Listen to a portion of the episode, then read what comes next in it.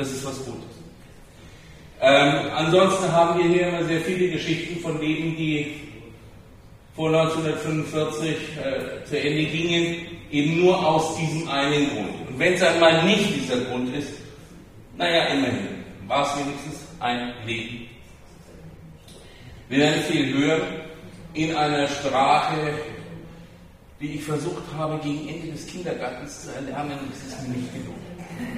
Ähm, eine Sprache, die sehr schön klingt, sehr vertraut und gleichzeitig sehr fremd ist. Ähm, wir werden aber dabei auch äh, eine schöne Übersetzung haben, ziemlich synchron, wie ich glaube, dass es sein wird. Ähm, wir werden auch ein bisschen Technik haben. Der Abend ist zweite Teil. Es gibt einen Vortrag und es gibt Briefe von Eva Freud. Ähm, danach auch noch einen, also nach der Pause auch noch einen kleinen Film dazu und eine Präsentation. Deswegen, das wird die ganze Zeit laufen. Ich hoffe, es stört Sie nicht so sehr. Ich glaube, es würde mehr stören, wenn wir zwischen dem im Vortrag einschalten, ausschalten, ausprobieren würden. Das klappt nicht, also bitte nicht übernehmen, wenn das die ganze Zeit zu sehen ist. Das war's auch schon von meiner Seite. In der Pause können Sie draußen ein bisschen äh, Getränke zu sich nehmen. Die alkoholfreien sind kostenlos. Der Wein kostet, glaube ich, 3 Euro. Die Plätze sind auch kostenlos.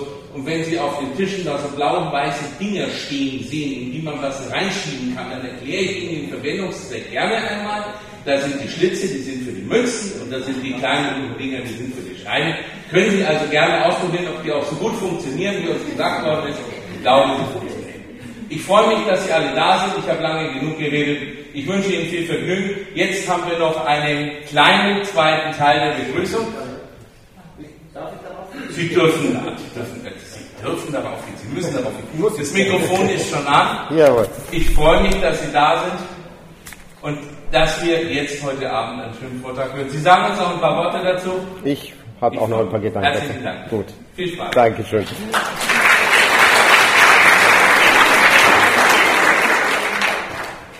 Sehr geehrter Herr Freud, chère Madame Surin, Madame Franck Niro, meine sehr geehrten Damen und Herren, chers amis. Im Namen all derer, die an der Organisation des heutigen Abends beteiligt sind, möchte ich Sie ganz herzlich zu dieser Veranstaltung begrüßen. Ich bin einer der äh, ehrenamtlich Tätigen für das Amt für internationale Beziehungen, langjähriger Vorsitzender des deutsch-französischen Clubs für all diejenigen, die mich nicht kennen und bin immer noch in der, auf der deutsch-französischen Schiene tätig. Ähm, dieser außergewöhnliche Abend heute wäre nicht möglich gewesen die, ohne die Unterstützung der israelitischen Kultusgemeinde. Dann, okay, dann machen wir es so. Gut. Ohne die Unterstützung und vielen Dank, Herr Freud, da möchte ich Ihnen an dieser Stelle nochmal danken für die Unterstützung, dass wir heute da sein können. Ein herzlicher Dank auch an das Amt für internationale Beziehungen der Stadt Nürnberg äh, für die immerwährende Arbeit der Partnerschaft mit Nizza und ein großer Dank natürlich auch an die beiden Referentinnen, ich darf so sagen, des heutigen Abends, Frau Surin und Frau, Frau Kniro, die extra aus Nizza gekommen sind, um diesen Abend zu gestalten. Der Titel dieses Abends, Kia Tue Eva Freud, ist ja bewusst in einer Frageform formuliert und unter diesem Titel hat Isabelle Surin die Ergebnisse ihrer Recherchen zum Leben und auch zum Tod, wie Sie gehört haben, der Enkeltochter des Begründers der Psychoanalyse zusammengefasst. Wir stoßen dabei Tor, das Tor zu einem Leben auf einer Frau, die in jungen Jahren unter ganz tragischen Umständen ihr Leben verloren hat. Und wenn man den Titel genau anschaut, dann heißt er ja Qui a tué Eva Freud? Also wer hat Eva Freud getötet und nicht woran ist Eva Freud gestorben? Diese Tragödie spielte sich ab in, im Rahmen einer anderen großen weltweiten Tragödie, dem Zweiten Weltkrieg. Wir werden in der nächsten Stunde nicht nur die Lebensgeschichte der Eva Freud kennenlernen, sondern auch eintauchen in diesen geschichtlichen Hintergrund, ohne den diese, dieses Leben auch sicher ganz, ganz anders verlaufen wäre. Geschichte, meine sehr geehrten Damen und Herren, hat ja semantisch gesehen eigentlich mehrere Bedeutungen. Einerseits verstehen wir darunter ja einen Bericht, eine Erzählung, einen Vorfall, so steht es ja auch im Duden. Andererseits beschreibt dieses Wort aber auch die Entwicklung von gesellschaftlichen, politischen, militärischen und sonstigen Zusammenhängen, wie sie eben so abgelaufen sind. Die französische Sprache, ich weiß, es gibt einige hier im Raum, die Französisch sprechen und gerne Französisch hören, ähm, kennt ja äh, ebenfalls die Möglichkeit, diesen, dieses Begriff Geschichte, da heißt es Histoire, und nachdem die französische Sprache ja nicht die Groß- oder Kleinschreibung kennt wie die deutsche Sprache, ähm, kann man da den Unterschied zwischen den beiden Bedeutungen dadurch machen, dass man eben, wenn man über die große Geschichte spricht, dass man das eben auch mit einem großen H am Anfang schreiben kann. C'est l'histoire avec un grand H, wie man eben so sagt. Verlieren wir uns aber vielleicht nicht gleich zu Anfang in linguistischen Betrachtungen, sondern befragen wir vielleicht ein großes Genie zu diesem Thema Boris Pasternak hat in seinem Dr. Chivago einen interessanten Satz geschrieben. Ich erlaube mir, ihn erstmal in der französischen Version, wo ich ihn kenne, Ihnen vorzulesen und werde ihn dann übersetzen. Je cite, ich zitiere. Qu'est-ce que l'histoire C'est la mise en chantier de travaux destinés à élucider progressivement le mystère de la mort et à la vaincre un jour. Was ist Geschichte?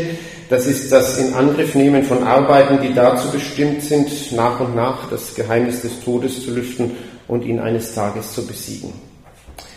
Eva Freud konnte ihrem Schicksal nicht entfliehen und ist so in ganz, ganz jungen Jahren im November 1944 in Südfrankreich gestorben.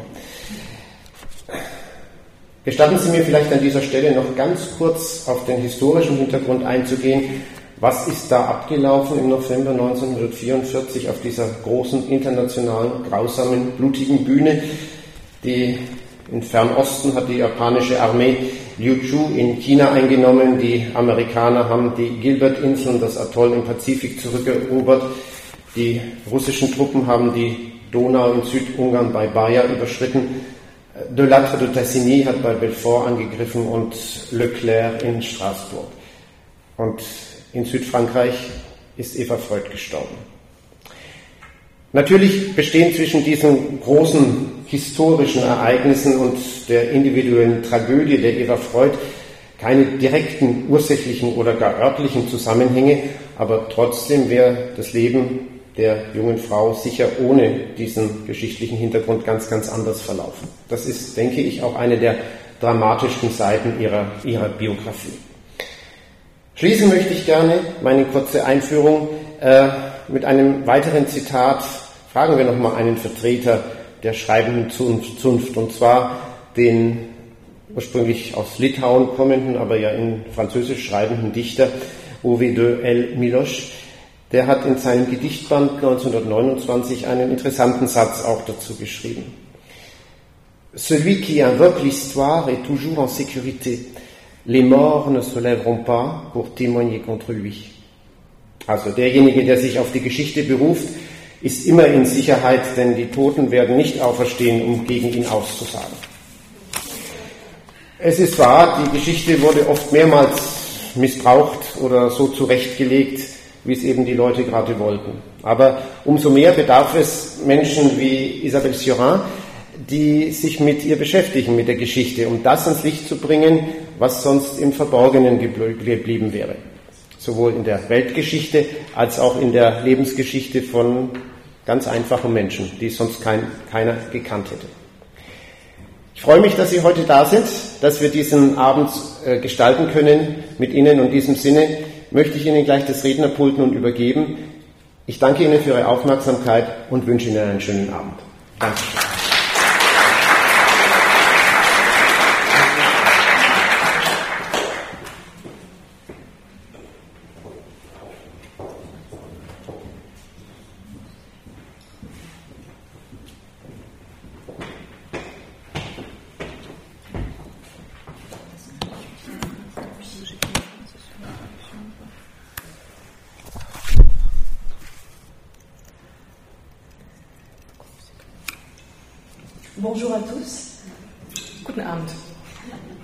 Merci de nous accueillir ici. Vielen Dank für Ihren Empfang. Nous sommes très émus. Wir sind sehr bewegt. Also hier übersetze ich nicht, hier spreche ich auch für mich. Alors cette conférence en fait ne, ne va pas parler de, de Sigmund Freud, le célèbre fondateur de la psychanalyse, euh, ni d'Anna, sa fille, également psychanalyste, très célèbre aussi, ni même de Lucian Freud, le peintre du corps, son petit-fils. Cette, euh, cette conférence, en fait, effectivement, parle d'une inconnue, au patronyme pourtant mythique, Eva Freud, sur qui donc j'ai écrit euh, ce livre qui est le, le récit de mon enquête. Dieser Vortrag wird nicht von Sigmund Freud, dem berühmten Begründer der Psychoanalyse, handeln, auch nicht von seiner Tochter Anna, die ebenso Psychoanalytikerin war, auch nicht von Lucian Freud, dem Maler, seinem Enkel. Nein, dieser Vortrag wird von einer unbekannten, mit einem trotzdem mythischen Nachnamen sprechen, von Eva Freud, über die ich ein Buch geschrieben habe, das die Erzählung meiner Forschung ist. Alors cette conférence ne, ne va pas raconter non plus euh, toute la vie d'Eva, qui, est- qui est retracée dans, dans le livre. Vous allez me dire, mais, mais de quoi est-ce qu'elle va nous parler Euh, Il s'agit plutôt de, bah, de vous parler de l'enquête elle-même et de ma, de ma démarche d'écriture. Dieser Vortrag wird also nicht das Leben von Eva erzählen. Sie fragen sich natürlich jetzt, worüber wird sie denn dann sprechen? Nein, es geht eher darum, die Untersuchung, die, die Isabel geführt hat, darzustellen und die Art und Weise, wie sie zum Schreibprojekt gekommen ist, um dieses Buch zu schreiben. Alors tout a commencé pour moi euh, avec une plaque commémorative, celle du, lycée Calmette, où, j'enseigne la philosophie. Et cette plaque a été apposée par La Mèche Dame, qui est une association euh, qui œuvre euh, dans le département pour la mémoire des enfants euh, qui ont été déportés dans les Alpes-Maritimes. Et la plaque dans le lycée se, se souvient donc de l'assassinat par les nazis avec la collaboration des autorités françaises de l'époque, de 16 élèves juives euh, du lycée de jeunes filles de Nice, comme on l'appelait à l'époque, aujourd'hui euh, lycée Calmette. Donc dans le cadre d'un- projet pédagogique sur euh, la mémoire et l'histoire, dans le cadre de mon cours, j'ai voulu refaire, reprendre la démarche de, cette association et, et retrouver ces, ces traces dérisoires mais présentes dans les archives du lycée des noms des petits disparus. Alles beginnt für mich mit einer Erinnerungstafel.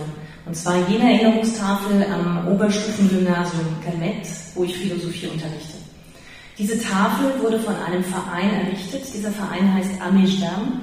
Das ist ein Verein zum Gedenken an die deportierten Kinder im Departement der Seealpen, also der Region, in der sich Nizza befindet. Diese Tafel erinnert an den Mord an 16 jüdischen Schülerinnen des damaligen Gymnasiums für junge Mädchen, dem heutigen Oberstufengymnasium Calmette, durch die Nazis, und zwar mit der Hilfe der, französisch, der damaligen französischen Behörden. Und im Rahmen meines pädagogischen Projektes ging es um die Erinnerung und die Geschichte. Und im Zusammenhang damit wollte ich ebenso wie der Verein versuchen, geringe, aber vorhandene Spuren zu finden in den Archiven des Oberstufengymnasiums über die Namen der jungen Verschwundenen. Et Simone Jacob, la future Simone Veil, et ses sœurs, qui elles ont été rescapées hein, de la Shoah, figurent par exemple dans les registres, puisqu'elles ont été euh, élèves au lycée de jeunes filles de Nice. Zu diesen Namen gehört auch der Name Simone Jacob, später Simone Weil und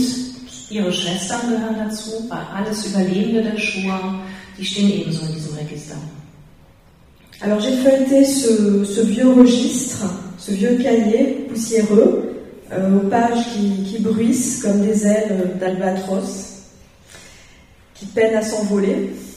Et au détour d'une page, parmi d'autres noms notés de cette écriture penchée, vieillotte, appliquée, tout à coup, un nom m'a interpellé. Beim Durchblättern dieses alten, staubigen Registers mit Seiten, die rascheln wie die Flügel eines Albatros, der schwerfällig davonfliegt, stieß ich neben anderen in einer sehr altmodischen, in dieser altmodischen, ordentlichen, geneigten Handschrift geschriebenen Namen plötzlich auf einen Namen, der meine Aufmerksamkeit erregte.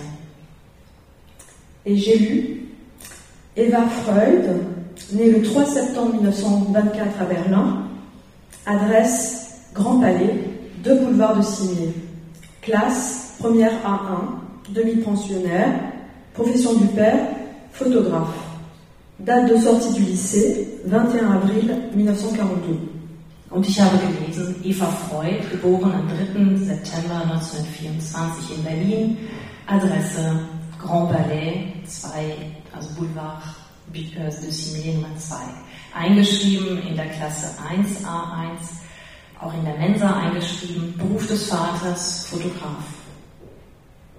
Alors mon cœur s'est emballé. Euh, et je me suis demandé, euh, cette Eva euh, a-t-elle un lien avec euh, Sigmund Freud Et si oui, euh, lequel Mein Herz schlug schneller. Ich fragte mich natürlich, hatte diese Eva eine Verbindung zu Sigmund Freud? Und wenn ja, welche Verbindung? Alors j'ignorais tout d'Eva, jusqu'à ce que je découvre sa trace donc au, lycée euh, où j'enseigne la philosophie au lycée Calmette. Et j'ai tout de suite euh, rentré euh, sur Google, euh, sur mon téléphone, Eva Freud.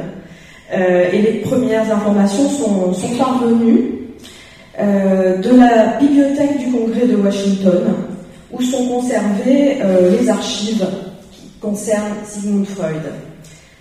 Et donc le, lycée Calmette est un, petit lycée de province euh, qui m'a conduite euh, vers euh, la plus grande bibliothèque du monde, la bibliothèque du Congrès.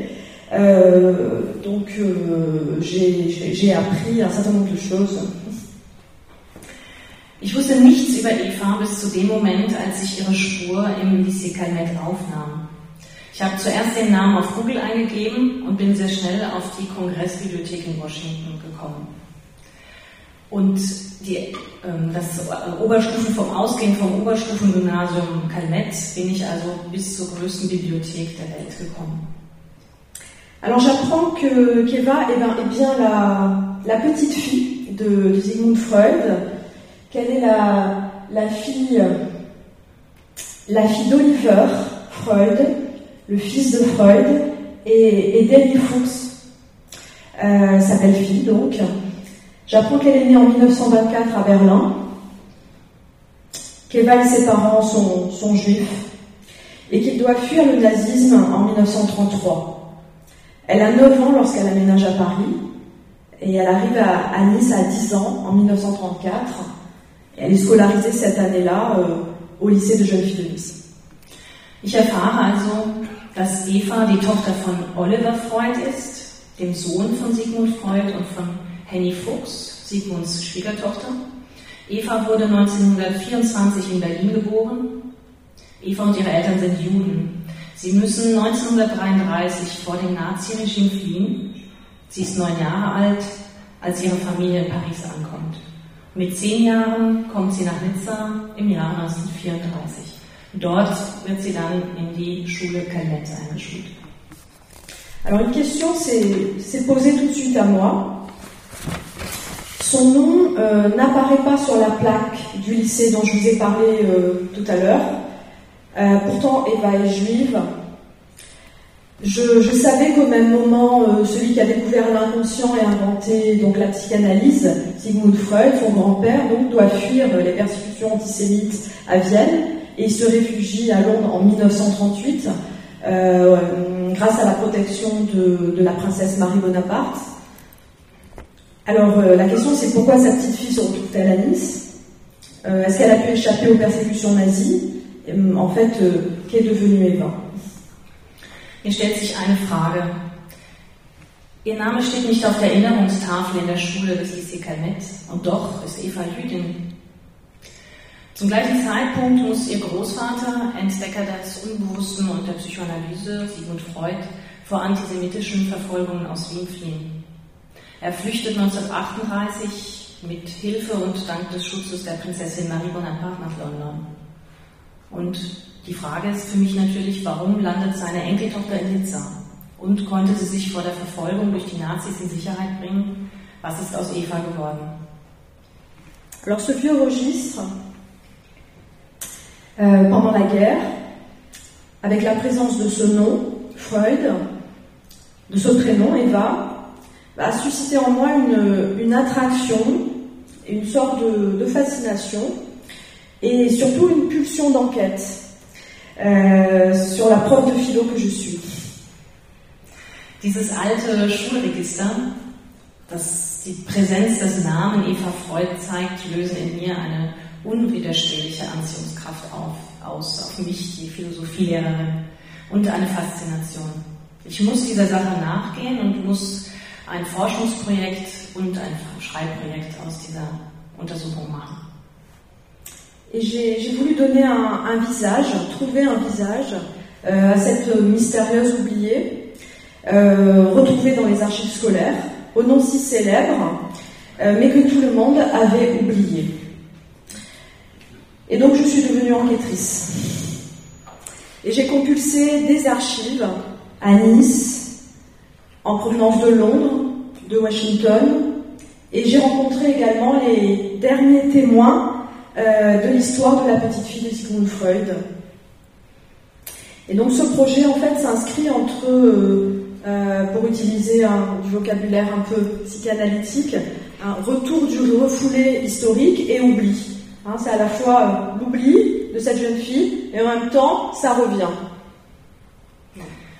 Ich wollte dieser geheimnisvollen Vergessenen, die ich im Schularchiv wiedergefunden hatte, ein Gesicht geben. Ihr, der jungen Frau mit dem berühmten, vielsagenden Namen und die doch von allen vergessen wurde. Die Philosophielehrerin wurde zur Ermittlerin. Ich durchforschte einzelne Archive in Nizza, in London, in Washington und ich traf die letzten Zeugen der Geschichte von Freuds Enkelin. Und dieses Projekt liegt für mich zwischen der Rückkehr des historisch Verdrängten und der Vergessenheit, um in den psychoanalytischen Vokabeln zu sprechen. Sie wurde auf der einen Seite vergessen und verdrängt und doch holen wir sie jetzt ja wieder hervor. Alors cette enquête donc s'est faite euh, à partir d'archives Et ce, mot d'archive, euh, ça suscite souvent euh, l'image d'un amas de paperasse poussiéreuse, rébarbative. Et en réalité, c'est tout l'inverse. Parce que les, archives.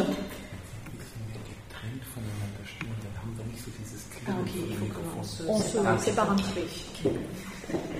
J'étais en train de dire que le mot archive suscite souvent l'image d'un amas de, de, paperasse un peu poussiéreuse, de rébarbative. Et, en réalité, euh, bah, c'était tout l'inverse, parce que euh, les, archives sont un petit peu à la connaissance du, passé, ce que les analyses biologiques euh, sont à la médecine. C'est-à-dire qu'avec avec elles, on, pénètre au plus vif du, tissu humain euh, c'est-à-dire que finalement ces archives, elles, elles nous montrent que la réalité est plus féconde en romanesque euh, que la meilleure des fictions. Bei dem Wort Archiv denkt man sehr oft an einen staubigen und widerspenstigen Papierberg. Doch das Gegenteil ist der Fall.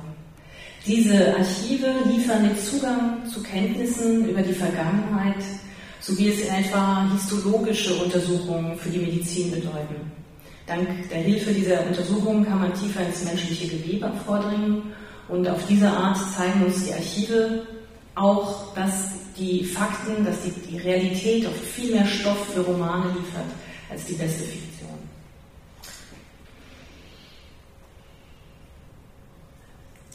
Donc la bibliothèque du Congrès de Washington recèle d'archives euh, relatives à, à, Sigmund Freud. Euh, C'est le, le le plus grand centre d'archives. Euh, donc on va trouver des lettres, des manuscrits qui concernent Freud, mais qui concernent aussi sa famille. Euh, alors je ne me suis pas rendue tout de suite à Washington.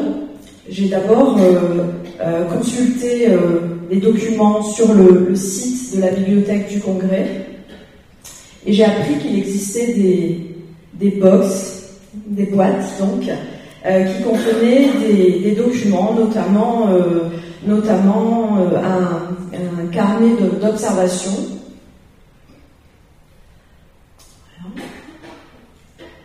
De d'Eva, qui a été fait réalisé par sa maman, des, également des lettres, des photos, et je ne, connaissais pas du tout les, noms des, correspondants euh, d'Eva qui sont mentionnés sur le site de la bibliothèque. Ähm, die Kongressbibliothek in Washington beinhaltet größte, das größte äh, Sigmund Freud Archiv, ähm, dort sehr, sehr viele Archive über Sigmund Freud, aber auch über seine Familie. Und ich habe begonnen, aufs Geratewohl da verschiedene Dokumente anzufordern, Fotos und Briefe. Und ich wusste natürlich zunächst nicht, wer die Namen der Brieffreundinnen waren, die auf der Webseite der Kongressbibliothek erwähnt wurden. Und was zurückkam, war sehr beeindruckend. Da fanden sich sehr, sehr viele persönliche Objekte von Eva, Zeichnungen der kleinen Eva, eine, ein Heft, das die Mutter geführt hat, Beobachtungen über ihre Tochter, Schularbeiten, Fotos und natürlich die Korrespondenz. Mhm. Voilà, donc il y avait des, des dessins de la petite Eva, des, des cahiers, des, euh, et toute une, une, correspondance avec plusieurs de ses amis, mais surtout une correspondance avec une certaine euh, Hélène Doub. Unter anderem eben dann diese, diese Zeichnungen, diese Kinderzeichnungen, die Sie gerade hier sehen, aber es sind vor allem ganz viele Briefe und äh, viele Briefe an eine Freundin namens Hélène Dube. Et donc cette, euh, cette enquête, ces, ces, notes que j'ai commencé à, à, accumuler ont, un petit, ont euh, petit à petit évolué en projet d'écriture. Und diese Notizen, die ich gemacht habe, sind Stück für Stück zu einem Projekt, zu einem Schreibprojekt geworden. Ich wollte ein Buch draus machen. Alors il ne s'agissait pas pour moi de romancer, ni d'utiliser l'archive comme prétexte pour raconter une histoire. C'est un texte qui se veut objectif. C'est une histoire vraie, sans démagogie ni déformation des sources, mais tout en étant un récit, une narration. Euh, il ne s'agissait pas seulement d'expliquer comment Eva est morte, mais aussi comment elle a vécu, euh, quels ont été les petits, les petits détails de sa vie, comment elle s'habillait, qui étaient ses amis, où elle vivait, euh, qui la rendent vivante et, et unique. Also es ging nicht darum, ähm, einen Roman zu schreiben. Es ging nicht darum, die Archive auszubeuten, um als Vorwand eine Geschichte zu erzählen, sondern es ging um einen objektiven Text. Es sollte die wirkliche, die echte Lebensgeschichte erzählt werden, ohne Demagogie, ohne Verformung der Quellen, einfach nur in dem sie erzählt wurden. Es ging nicht darum, wie, es ging nicht wirklich und nicht nur einzig ausschließlich darum zu erklären, wie Eva gestorben ist, sondern auch, wie sie gelebt hat, was ihre kleinen Details ihres Lebens waren, zum Beispiel, wie sie sich angekleidet hat, wer ihre Freunde waren, wo sie gewohnt hat, wo sie gelebt hat. Das sollte ihr, ihr, ihr Leben so, was, was eben ihr Leben so einzigartig und lebendig gemacht hat. Alors Eva est un membre de la famille Freud qui naît dans un, dans un contexte familial, intellectuel et historique très particulier. Eva ist ein Mitglied der Familie Freud und sie wächst in einem ganz besonderen familiären, intellektuellen und historischen Kontext auf. En fait, tous les sujets sont abordés à propos de Sigmund Freud. Freud et la clinique, Freud et les femmes, Freud en famille, Freud et Anna, sa fille, Freud et les cigares, euh, Freud et les chiens, mais rien, quasiment rien sur Eva. Et dans les divers travaux qui sont consacrés à la famille Freud, seules quelques lignes, dans le meilleur des cas, évoque Eva. Et mes interrogations sont donc euh, euh, initiées dans cette, euh, dans cette brèche, dans cette faille euh, euh, biographique. Was Freud angeht, so werden in den Untersuchungen alle Themen angesprochen. Da geht es um Freud in der und die Klinik, Freud und die Frauen, Freud in der Familie, Freud und Anna, seine Tochter, Freud und die Zigarren, Freud und die Hunde. Aber man findet nichts oder fast nichts über Eva. In den verschiedenen Arbeiten, die sich mit der Familie Freud befassen, findet man im besten Fall ein paar Zeilen, die Eva erwähnen. Und genau in diese Lücke, in diese biografische Lücke dringt meine Fragestellung ein. Donc Eva est d'abord la petite fille de cet homme euh, aux théories révolutionnaires sur le psychisme humain, euh, Sigmund Freud.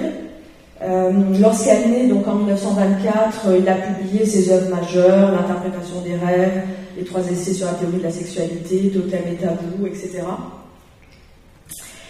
Et donc, euh, bah, la, conception classique de l'homme comme euh, sujet, maître de lui-même, de ses actes, de ses choix, de ses pensées, est battue en brèche.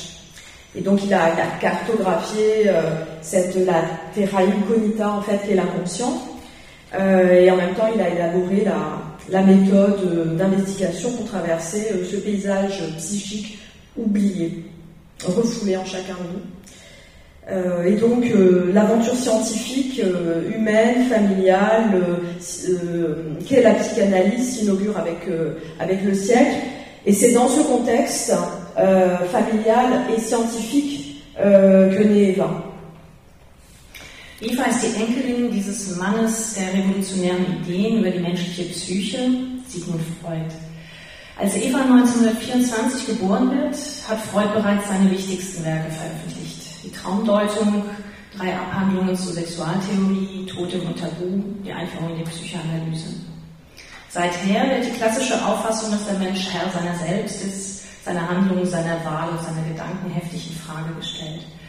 Mit seiner Kartografie dieser Terra Incognita, die das Unbewusste darstellt, hat Freud gleichzeitig eine Untersuchungsmethode entwickelt, um psychische Landschaften zu durchqueren, die in jedem von uns vergessen oder verdrängt liegen. Die Psychoanalyse, dieses gleichzeitig wissenschaftliche, menschliche und familiäre Abenteuer, das kommt gleichzeitig mit dem neuen Jahrhundert auf. Alors, la fille, euh, Eva est donc la fille d'Oliver Freud, euh, qui est un ingénieur de formation, qui était selon son père un enfant très doué, euh, mais euh, dont les symptômes névrotiques ont été accentués avec la Première Guerre mondiale. Hein, C'est quelqu'un qui a été traumatisé pendant la, Première Guerre mondiale. Ähm, Eva ist die Tochter von Oliver Freud, der Ingenieur war, ähm, laut seinem Vater ein sehr begabtes Kind war, aber bei dem die, der Erste Weltkrieg die neurotischen Symptome noch deutlich verstärkt hat. Et sa mère est Annie Fuchs, qui est une artiste peintre, euh, douée selon certains et mauvaise peintre selon d'autres. Und äh, die Mutter war Henny Freud, eine Malerin, von Talent.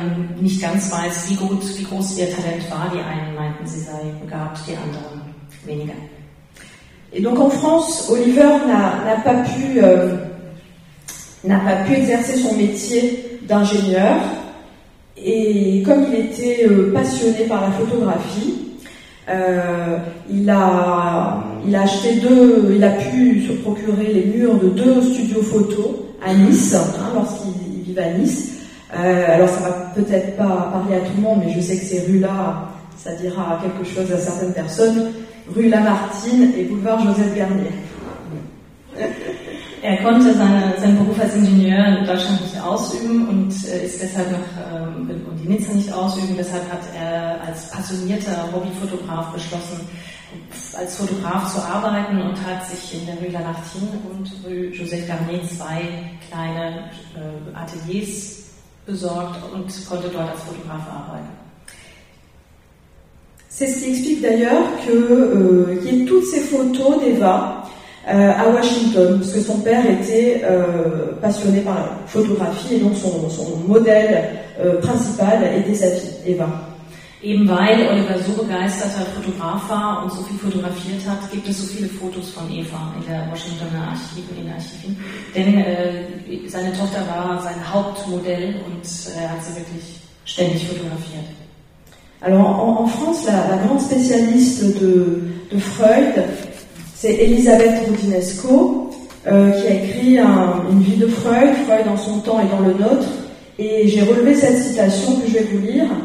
La famille, disait Freud, est un grand bonheur, mais aussi le début de soucis sans fin. Elisabeth Rodinesco, die große französische Freud-Kennerin-Expertin, hat folgendes Zitat gesagt von, von Freud. Die Familie, sagte Freud, ist ein großes Glück, aber auch der Beginn von Sorgen ohne Ende. Und das sagte sie eben mit Freud in seiner Zeit und der, und der unserer. Eva donc naît euh, juste après la mort d'Anne Le, euh, en juin 1923, qui est le petit-fils chéri, vraiment adoré de son grand-père, qui est âgé de 5 ans lorsqu'il meurt. Et il était le fils de, de Sophie, la fille de Freud, qui est elle-même décédée en 1920 à 27 ans. Euh, donc elle, euh, Freud euh, vient de vivre euh, deux deuils consécutifs. Sa fille avait été très affaiblie par une troisième grossesse non désirée. Euh, et c'est ce qui peut peut-être expliquer le fait qu'elle a succombé à la grippe espagnole. Eva wird kurz nach dem Tod von Heinerle im Juni 1923 geboren. Heinerle war der geliebte Enkel von, von Sigmund Freud, er wurde nur fünf Jahre alt. Er war der Sohn von Sigmund Freuds Tochter Sophie und sie selbst starb 1920 im Alter von 27 Jahren und diese beiden Trauerphasen waren eine sehr schlimme Zeit für, für Eva oder für Sigmund Freud. Ähm, die geliebte Tochter von Eva Freud starb sehr äh, geschwächt und vermutlich hat sie dadurch die spanische Grippe bekommen. Et donc c'est dans ce contexte familial de deuil que naît Eva. Et cette euh, nouvelle petite fille est, irrésistible, euh, avec ses, ses, grands yeux noirs et sa chevelure euh, sombre, euh, déjà étonnamment abondante euh, quand elle est petite. Euh, elle euh, elle regarde son grand-père comme si elle le suppliait d'oublier un peu son chagrin euh, et de la regarder, elle. Et euh, petit débat. In dieses familiäre Umfeld wird Eva geboren. Aber diese neue Enkelin ist einfach unwiderstehlich. Sie hat große, schwarze, lachende Augen und schon ganz klein, sehr überraschend dichte, dunkle Haare. Und sie plappert und schaut ihren Großvater an, als würde sie ihn anflehen, seinen Kummer ein Stück weit zu vergessen und sie anzuschauen. Sie, das Evchen.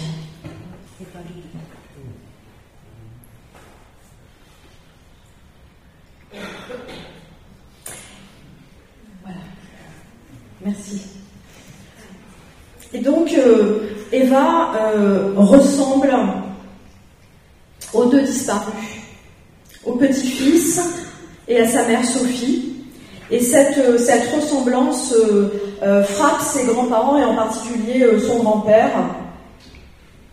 Die Ähnlichkeit Evas mit den beiden Verstorbenen, dem kleinen Heinele und seiner Mutter Sophie, überrascht den Großeltern sehr, vor allem den Großvater. Et euh, Freud écrit à, à Anna le 27 décembre 1926 Am 27.12.1916 schreibt Sigmund äh, 26, Entschuldigung, 27.12.26. Ce qui produit en moi la plus forte impression quand je me rends à Berlin, c'est la petite Eugénie. Elle ressemble en tout point à Heinle. Elle a le visage carré et des yeux de G, le même tempérament, la même aisance de parole, la même intelligence, mais heureusement, elle semble plus robuste. Un plaisir tranquille et sans aucun obstacle, dit-il à propos de sa petite fille. So schreibt er über seine Enkeltochter. Was mich am meisten beeindruckt, wenn ich nach Berlin fahre, ist das kleine Evchen. Sie ähnelt in allen Punkten Heinerle. Sie hat sein kantiges Gesicht und seine dunklen Augen, das gleiche Temperament, die gleiche Beredsamkeit, die gleiche Intelligenz. Aber glücklicherweise scheint sie robuster zu sein. Das ist eine ruhige Freude, ohne jedes Hindernis. Alors pour le, fondateur de la psychanalyse, donc pour Freud, euh, Eva serait un petit peu comme, un fantôme, euh, à deux faces, euh, de, son, de Sophie et de son fils.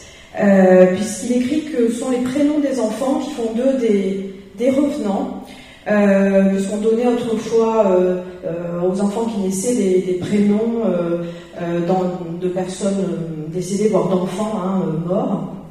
Donc un être disparaît, il est remplacé par un autre, et ses proches en fait reportent sur lui l'affection qui était dévolue euh, à celui euh, qui était là avant euh, et qui était aimé avant lui. Et donc ça, ça, reprend un petit peu sa théorie plus générale, c'est-à-dire que quand on aime quelqu'un, ça rappelle un autre être en fait qu'on a aimé autrefois. Psychoanalyse Glauben schenkt, Eva der Geist mit zwei Gesichtern von Sophie und dessen Sohn. Freud schreibt, dass die Vornamen der Kinder aus ihnen Wiederkehrende machen. Deshalb gab man oft Kindern den Vornamen einer verstorbenen Person. So wird eine verstorbene Person ersetzt durch eine andere.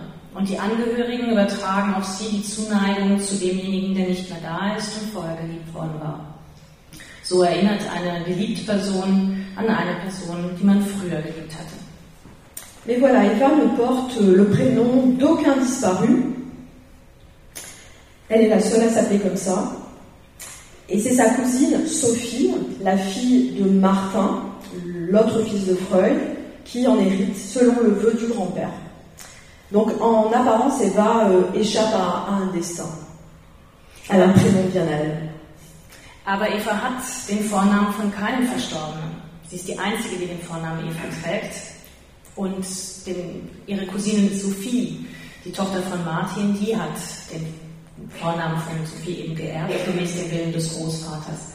So könnte man fast denken, dass Eva wohl anscheinend ihrem Schicksal entgeht. Et Sophie a le même âge qu'Eva, elles sont nées toutes les deux euh, la même année. Et Sophie und Eva sind im gleichen Jahr geboren. Mais Freud ne la mentionne pratiquement pas, il ne parle que d'Eva. Aber Freud spricht fast nie von Sophie, er spricht nur von Eva. Alors il existe un, film de famille euh, des Freud, film qu'on peut, peut voir euh, euh, au 19 de la Bergasse à Vienne, où vivait Freud, hein, qui est devenu un, une sorte de musée. et donc sur ce film, donc, on voit la, plus jeune des filles de, Freud, Anna, qui est devenue une vieille dame. Et elle parle dans ce, sur ce petit court film, elle parle de, son père, de Freud, donc euh, elle parle de son père, elle l'évoque à travers euh, euh, sa collection de, de statuettes antiques, les images qui figurent le sphinx, le mont Fujiyama, le portrait de sa mère, Freud enfant, Marie Bonaparte, tous les portraits et les, les, tableaux qu'aimait Freud. Et à peu près à 10 minutes 50 du, film, la caméra s'attarde sur un, sur un portrait de, de famille. Euh, c'est un, une photo qui est encadrée. Euh, c'est celle qu'on voit euh, au début de, de, Freud avec Anna et, et, Eva bébé qui est sur les genoux de sa tante. Voilà, c'est ça, voilà. Donc elle montre ce, cette photo hein, qui est un agrandissement. Mais euh, elle ne dit euh, absolument rien sur, euh, sur Eva. donc Anna parle du père, elle montre cette photo, on voit, on voit cette, cette photo, mais elle ne parle absolument pas de, absolument pas d'Eva. Es gibt einen Film über die Familie Freud, den man im, im Museum, im, im Freud-Museum in der Berggasse 19 in Wien anschauen kann. Und auf den letzten Bildern des Films der, über die Familie Freud ist die, die jüngste Tochter, jüngste der Töchter Freuds, eine, eine alte Frau geworden. Der, der Tod ihrer Nichte Eva liegt nun schon bereits einige Jahre zurück. Und äh, Eva spricht von ihrem Vater, von seiner berühmten, also durch seine berühmte Sammlung, durch die Dinge, die ihn repräsentierten und die ihn so charakterisierten. die Sammlung berühmter antiker Figuren, von Bildern, die die Sphinx darstellen, den Fujiyama, sein Geburtshaus, den Porträt seiner Mutter von Marie Bonaparte. Und auf Minute 10,50 dieses Films ungefähr zeigt die Kamera ein Porträt der Familie. Und auf diesem sehr schön gerahmten Foto, das im Londoner Haus hängt, sieht man Freud, Anna und Eva als Baby, die auf den Knien ihrer Tante thront. Und, äh, aber Anna sagt nichts. Alors la maman d'Eva, Ellie, écrit, écrit à sa, à sa belle-sœur, Anna, donc on voit sur, sur la photo, euh, bien après la mort de sa fille. Elle écrit ce que je vais vous lire. Euh, et maintenant, un souhait un peu sentimental. Cela me fait vraiment de la peine qu'une jeune femme, aussi ravissante et intelligente qu'Eva, ne laisse aucune trace, sinon dans le souvenir de quelques prélats catholiques. Donc je me demandais s'il ne serait pas possible que la photographie qu'elle avait prise avec papa et toi, sans doute la dernière de papa, puisse être un jour utilisée dans une biographie en mentionnant le nom d'Eva. Une toute petite place à côté de son grand-père immortel. Et donc c'est euh, ce paragraphe que j'ai lu euh, qui, qui en fait euh, m'a poussé à écrire aussi. C'est-à-dire que je, je, je, voulais faire cette biographie en fait. Henny schreibt ihrer Schwägerin Anna einige Zeit nach dem Tod ihrer Tochter. Und sie schreibt, und jetzt ein sentimentaler Wunsch. Es würde mich wirklich bekümmern, wenn eine so reizende, intelligente junge Frau wie Eva keinerlei Spuren hinterlassen würde, außer in der Erinnerung, in der Erinnerung einiger katholischer Prälaten. Ich frage mich, ob es nicht möglich wäre, dass die Fotografie, die sie mit Papa und dir gemacht hat, ohne Zweifel die letzte mit Papa, eines Tages in einer Biografie verwendet und Evas Name erwähnt werden könnte. Ein ganz kleiner Platz neben ihrem unsterblichen Großvater. Und dieser Absatz hatte mir das große Bedürfnis ausgelöst, den Wunsch zu erfüllen und die Biografie zu schreiben. Alors je vous ai dit que le père d'Eva était photographe, Oliver. Donc j'ai travaillé beaucoup à partir des photos. Wie schon gesagt vorhin, ist der Vater von ähm, Eva, Oliver, Fotograf gewesen und deshalb hat, äh, habe ich sehr viel über, anhand Fotos gearbeitet. En fait, elles m'ont servi de, de support euh, pour, euh, pour la décrire et pour raconter sa vie. Die Fotos haben mir im Prinzip als Vorlage gedient, um sie zu schreiben, äh, zu beschreiben und um ihr Leben zu erzählen. Elles ont en fait un, un pouvoir euh, incantatoire, un peu ensorcelant, ces photos, euh, euh parce que euh, elles déclenchent, elles ont déclenché en moi le, le, le désir de d'écrire sur Eva. Diese Fotos haben gewisse beschwörende Zauberkräfte, weil sie in mir einfach den, das Bedürfnis ausgelöst haben, das, äh, darüber zu schreiben, darüber zu arbeiten und zu schreiben. C'est-à-dire que ces photos sont à la fois, euh, elles parlent de, de la présence, mais aussi de l'absence. Denn gleichzeitig sprechen die Fotos von der Präsenz, aber natürlich auch von der Abwesenheit. Euh, c'est-à-dire que la photo, c'est une preuve visuelle de l'existence d'un être. Das Foto ist also eine ein sichtbarer Beweis der Existenz einer Person. Et de cet être donc euh, qui n'est plus. Und von dieser Person, von diesem Wesen, das nicht mehr da ist. Alors au départ, euh, quand j'ai regardé, j'ai cherché sur, euh, sur internet, il existait quelques, quelques photos d'Eva, on trouvait quelques photos d'Eva, d'Eva enfant, et la, la, la, première photo que j'ai trouvée, c'est celle où elle se trouve petit bébé sur les genoux de Sigmund Freud.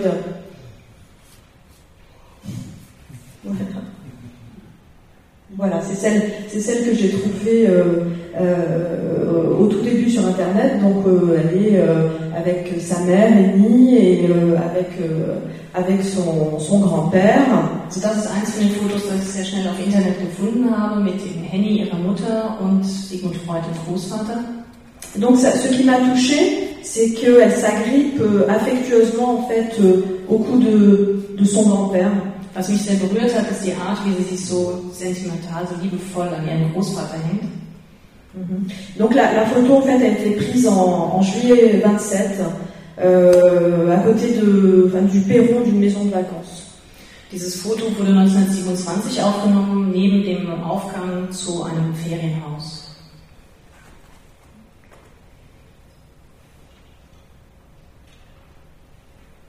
Donc il s'agissait de, de décrypter Eva à partir des photos, notamment.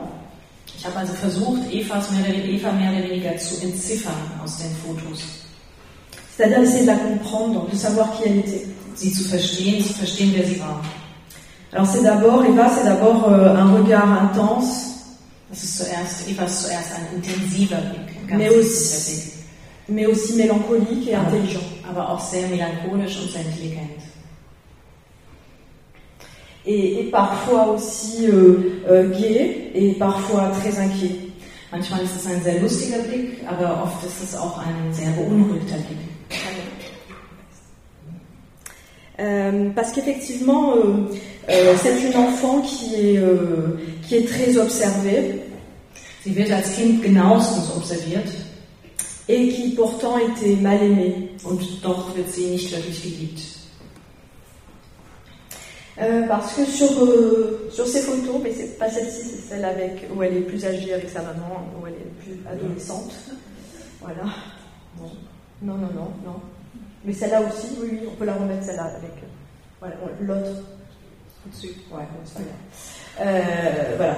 Donc, c'est celle où elle est toute petite avec le- la grand-mère, en fait, et la, et la. Voilà, celle-ci, merci, voilà.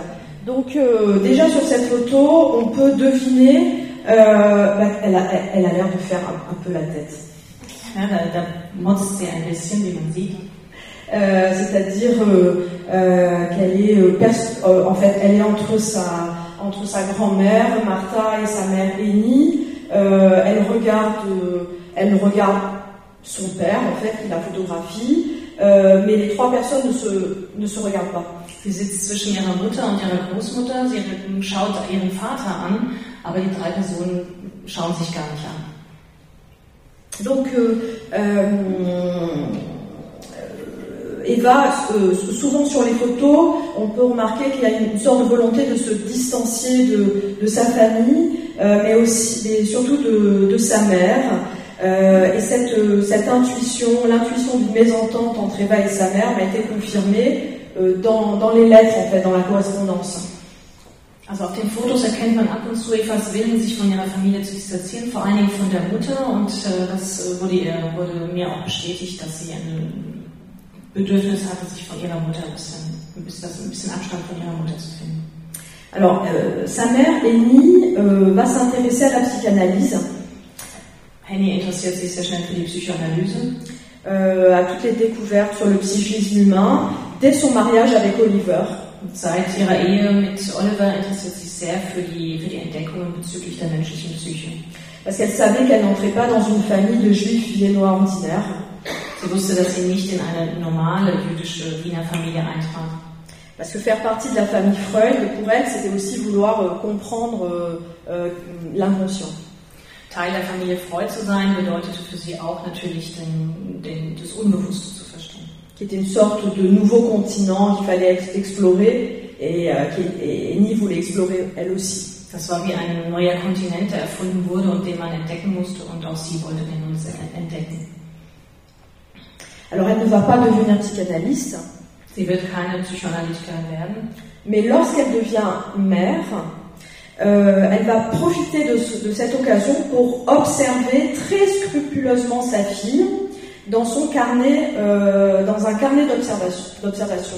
aber eben als sie Mutter wurde, hat sie in ihrem Notizbuch genauestens Buch geführt über die Observation, Observierungen, die sie über ihre Tochter ge- gemacht hat. Voilà, donc vous allez voir le, le carnet d'observation, donc ça commence comme ça. Das ist der Anfang von ihren Beobachtungen, das ist auch der Stammbaum, wie man sieht. Au-dessus, ouais. Voilà, c'est ça le, le carnet de euh, notre.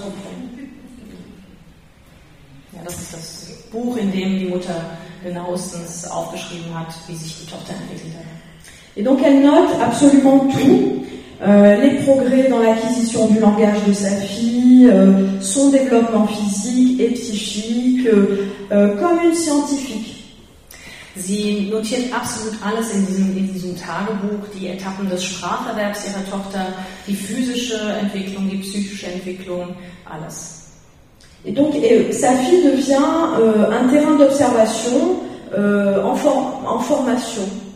Ihre Tochter wird für sie sozusagen ein Lehrobjekt für die Observierung, für ihre persönliche Ausbildung. Donc, elle est très observée par sa mère. Und die Tochter kann also dieser, dieser Observierung gar nicht entgehen. Mais elle est également observée par son père. Aber der Vater observiert sie genauestens. Euh, qui, peut, qui place entre, entre lui et elle, alors euh, pas un carnet d'observation, mais un appareil photo. Er wiederum setzt zwischen seiner Tochter und sich kein Heft zum Schreiben, sondern ein Fotoapparat. Et il la photographie sous toutes les coutures. Und er fotografiert sie in allen Lebenslagen. Dans des costumes différents. In verschiedenen Aufmachungen.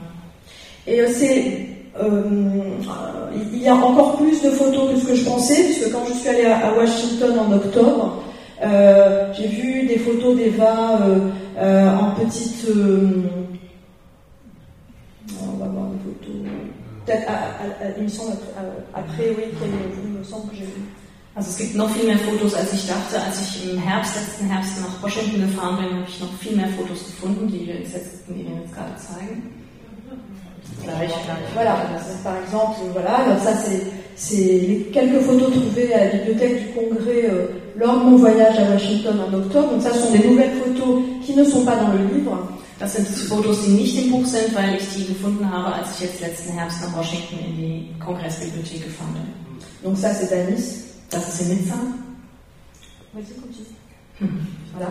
Donc là, elle est habillée en niçoise. Da hat sie das traditionelle Nizza Kostüm an. Donc ça c'est dans un peu plus tard que les jeunes filles. Hein. Das ist schon viel später, das ist schon eine junge Frau.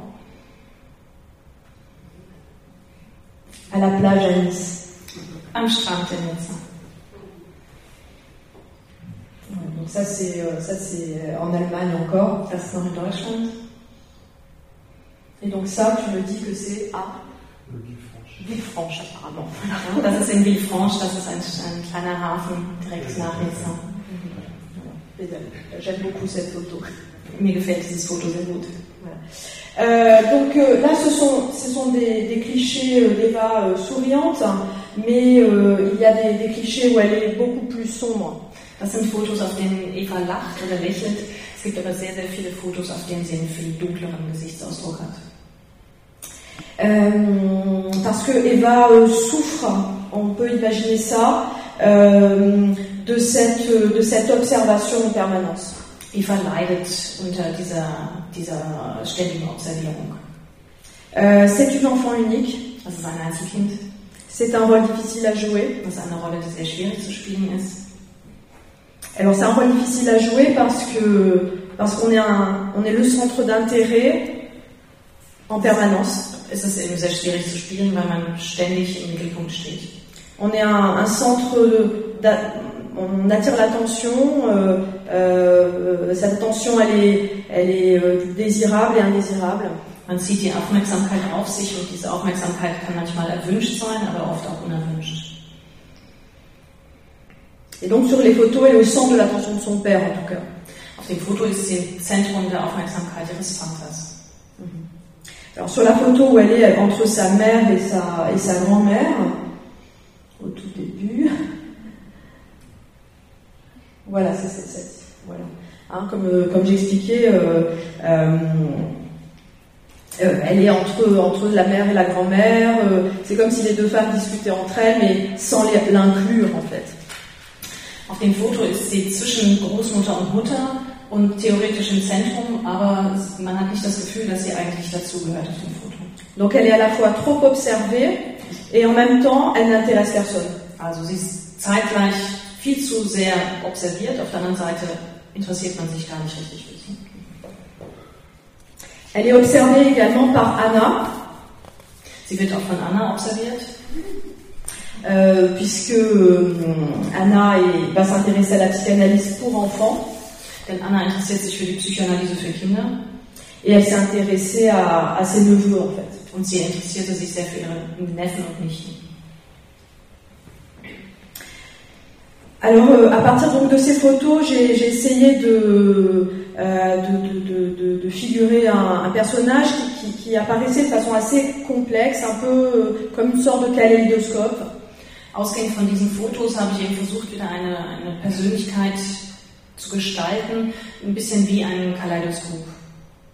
Alors, c'est d'abord une jeune fille qui a des relations très difficiles avec, euh, avec ses parents et surtout avec sa mère. Zunächst ist es ein junges Mädchen, das eine sehr schwere Beziehung zu ihren Eltern hat, vor allem zu ihrer Mutter. Alors, j'ai lu dans les lettres euh, qu'elle euh, qu'elle trouve son père euh, plus délicat, plus raffiné, euh, viennois.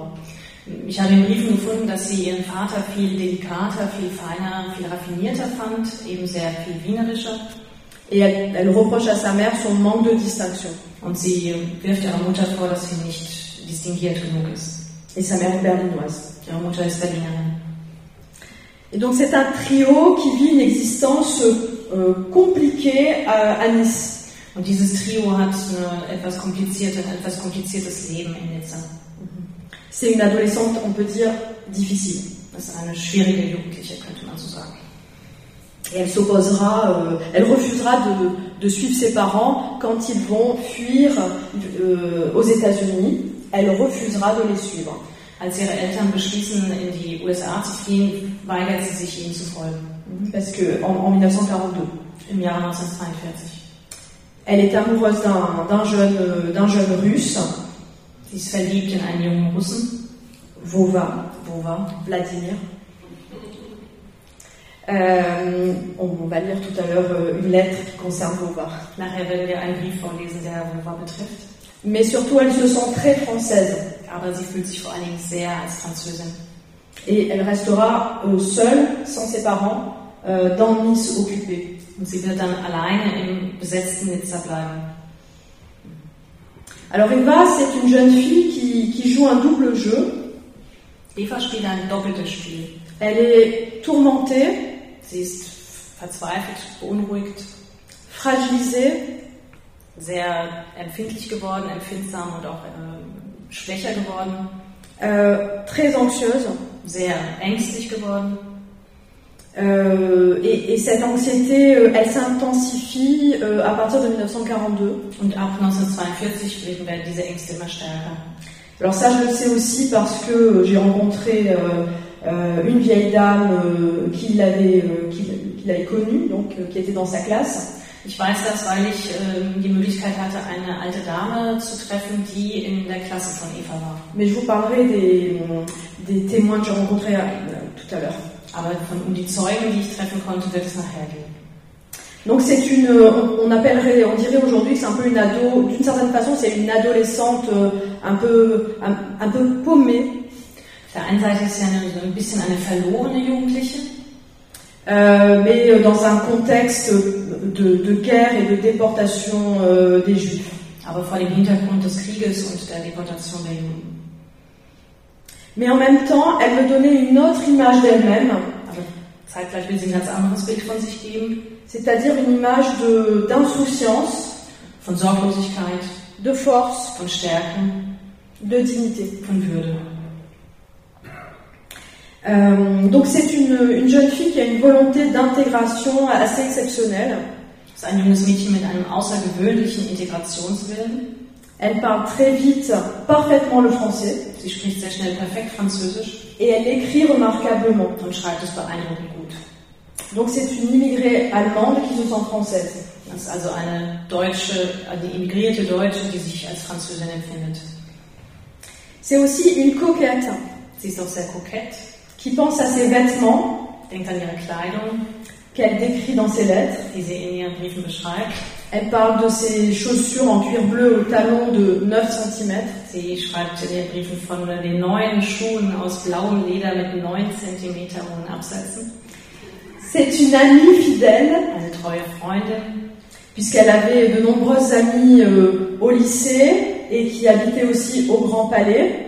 denn sie hatte auch in der Schule viele Freundinnen, aber auch Freundinnen, die wie sie im Grand Palais wohnten. à Signé, à Nice, Sie donc. in einem Viertel in Nizza.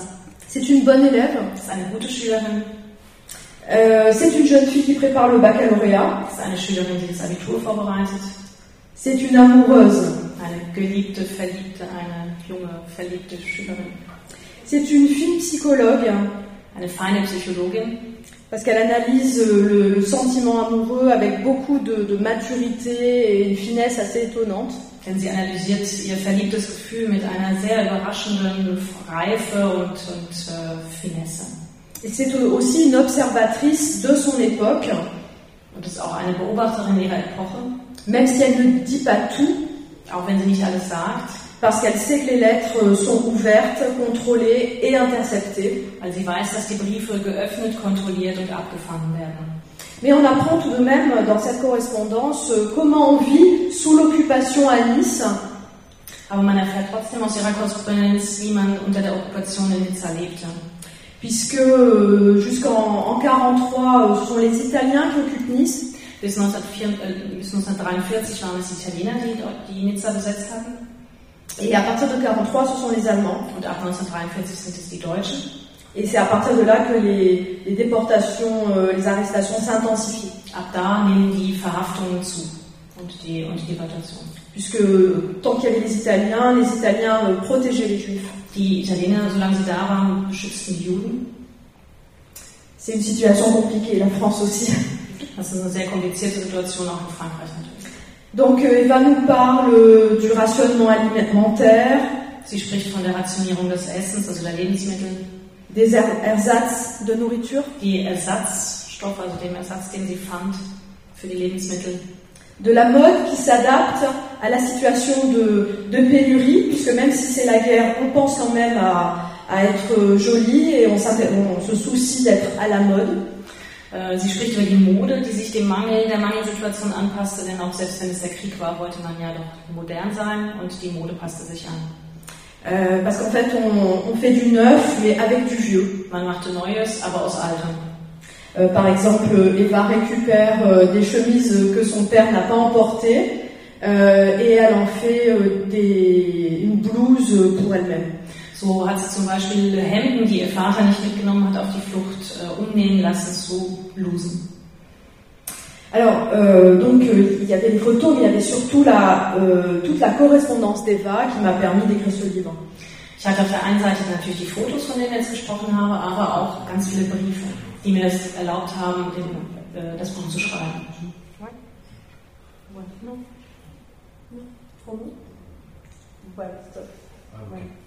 Euh, donc, euh, euh, la correspondance, donc c'est un échange de lettres, et notamment euh, avec une certaine Hélène, euh, Hélène Doul. Donc, vous voyez la, la photo ici.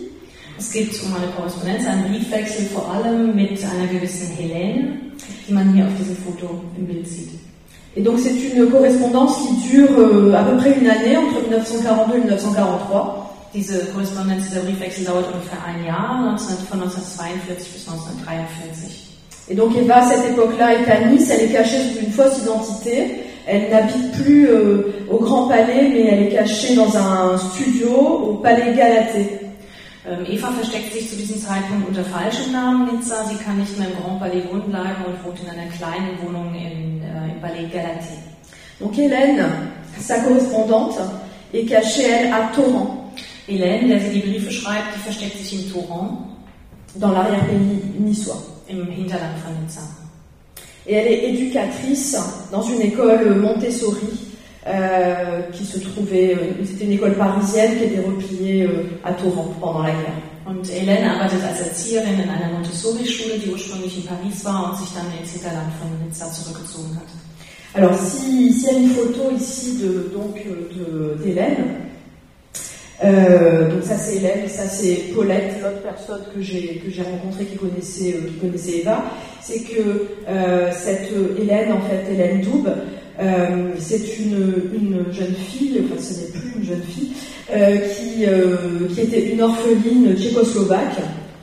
Et ähm, Hélène war, die man links, also die man auf dieser Seite hier sieht im Bild, Hélène war eine, ein Waise, Waisenmädchen ähm, aus ähm, tschechischer Herkunft, et qui s'est retrouvée orpheline, und die sich, sie, findet- qui s'est retrouvée orpheline et donc euh, à Nice.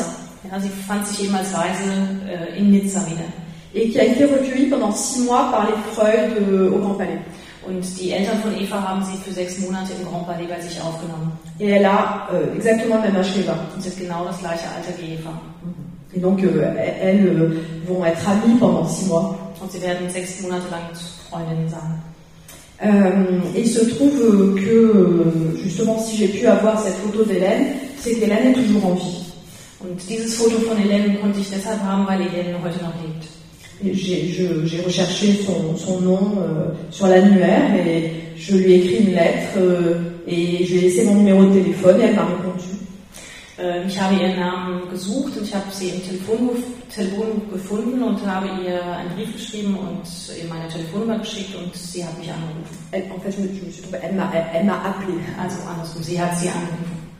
Donc euh, un soir, un dimanche soir, j'ai eu un coup de fil euh, d'une très vieille dame qui parlait français avec un léger petit accent allemand. Eines Sonntagsabends bekam sie den Anruf von einer sehr alten Dame mit einem leichten Akzent Et donc elle m'a beaucoup parlé d'Eva. und die hat mir sehr viel von Eva erzählt. Et ça m'a aidé aussi à écrire ce livre. Und das hat mir auch geholfen, dieses Buch zu schreiben.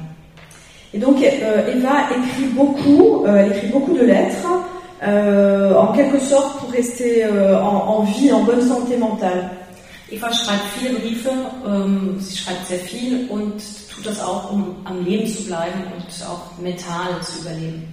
Euh, et donc euh, ces lettres, c'est un petit peu comme un journal intime Ihre Briefe sind ein bisschen, sind ein bisschen wie ein Tagebuch pour, pour, pour chaque jeune fille. für jedes Mädchen.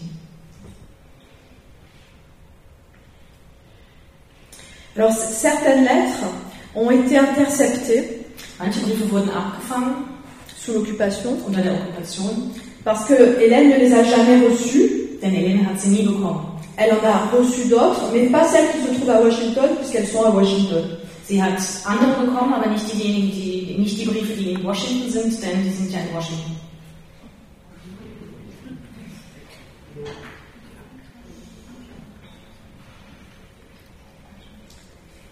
Euh, donc ces, ces- ces lettres ont, ont un- plusieurs... euh, euh, elles sont très belles, elles ont un intérêt euh, littéraire, on peut dire, hein, puisqu'Eva écrit bien.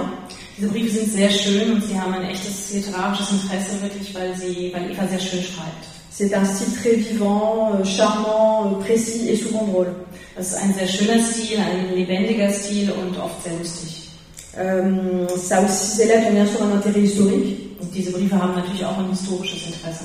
puisque personne ne parlait euh, euh, plus d'Eva, personne ne connaissait son existence. Denn niemand sprach mehr von Eva, niemand kannte ihre, ihre Existenz. Et euh, quand euh, moi-même j'étais euh, j'étais élève dans le même lycée qu'Eva, hein, là où j'enseigne aujourd'hui, j'étais élève autrefois, et euh, personne ne parlait non plus des, des jeunes filles qui avaient été déportées. Zu dem Zeitpunkt, als ich Schülerin war, denn ich bin nicht nur heute Lehrerin in dieser Schule, in der Eva selbst war, sondern ich war selbst auch Schülerin in dieser Schule. Und zu der Zeit, als ich Schülerin war, sprach niemand von den deportierten Mädchen, Quand j'y étais élève dans les années 80, als ich in den, Jahr, in den 80er Jahren dort Schülerin war. puisque la, la plaque qui se souvient des jeunes filles qui ont été déportées euh, a une dizaine d'années seulement. Denn die Erinnerungstafel, die eben an die äh, 16 deportierten Mädchen erinnert, von denen ich eingangs gesprochen habe, diese Tafel wurde erst vor zehn Jahren ungefähr angebracht. Et ce n'est pas le- ce n'est pas le- l'éducation nationale, ce n'est pas l'État qui a mis cette plaque, mais une association. Und das ist auch nicht der Staat, nicht das Erziehungsministerium, das diese Erinnerungstafel angebracht hat, sondern ein Verein. Donc euh, c- ces lettres ont un intérêt parce qu'elles racontent le quotidien de deux jeunes filles sous l'occupation, c'est-à-dire comment on parle, comment on pense, comment on se nourrit, comment on se distrait à cette époque-là. Also diese, diese Briefe haben ein wirklich großes Interesse, weil sie einfach zeigen, wie junge Mädchen zu dieser Zeit gelebt haben, wie sie sich ernährt haben, äh, woran sie gedacht haben. Donc euh, on comprend aussi que l'é- l'écriture de ces lettres permet de lutter contre, contre la solitude et contre l'angoisse. Es zeigt auch, dass äh, das Lesen dieser Briefe äh, uns zeigt, wie, wie, diese, wie das Schreiben dieser Briefe gegen, das, gegen die Einsamkeit und die Angst ankämpfen konnte. Puisque ces jeunes filles sont angoissées parce qu'elles sont menacées euh, d'arrestation et de déportation. Denn die Mädchen sind durchaus die ganze Zeit bedroht durch die Deportation.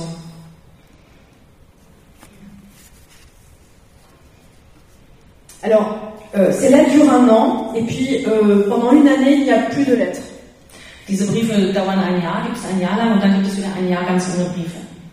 Et quand la correspondance reprend, ce n'est plus avec Hélène, Und als die Korrespondenz wieder aufgenommen wird, die Korrespondenz wieder aufgenommen wird, ist es nicht mehr mit Ellen. c'est euh, avec une certaine Lucette, Lu. Anschließend schreibt Eva mit einer Lucette, die dann auch Lü heißt. Et là, nous sommes en face de quelqu'un qui a profondément changé. Und da merkt man, dass sie- dass jemand ganz Neues ist, jemand, der sich sehr verändert hat. Eva a profondément changé. Eva hat sich sehr verändert. Alors, il y a l'arrivée des Allemands en 43. 1943 sind die Deutschen in Nizza einmarschiert. Elle vit cachée sous une fausse identité. Sie versteckt sich unter einem falschen Namen.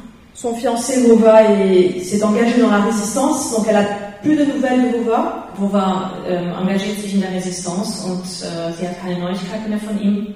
Et là, elle rencontre un autre homme Da lernt sie einen anderen Mann kennen, qui a le double de son âge, der doppelt so alt ist wie sie. qui est professeur Er ist Lehrer de sciences. für Naturwissenschaften Et euh, elle tombe enceinte. schwanger. Et donc cette, euh, cette lettre, on va vous lire euh, tout à l'heure, euh, c'est une lettre euh, d'Eva euh, à l'hôpital Saint-Roch à Nice. Nachher lesen wir Ihnen auch einen Brief vor, den Eva geschrieben hat, als sie schon im Krankenhaus Saint-Roch, St. Rochus in Nizza liegt. Et donc Eva est en, en- en grande souffrance, euh, en grande souffrance psychique, mais aussi physique, puisqu'elle est hospitalisée pour, euh, pour une infection euh, consécutive à un avortement clandestin. Eva äh, ist in großer, großem, sich in großem Leid wieder, sowohl seelisch als auch körperlich, weil sie nach einer illegalen Abtreibung ähm, sehr krank wird. Et tout ça, ça se passe au moment de, euh, la libération de Nice. Und alles das passiert in, in dem Moment, wo Nizza befreit wird.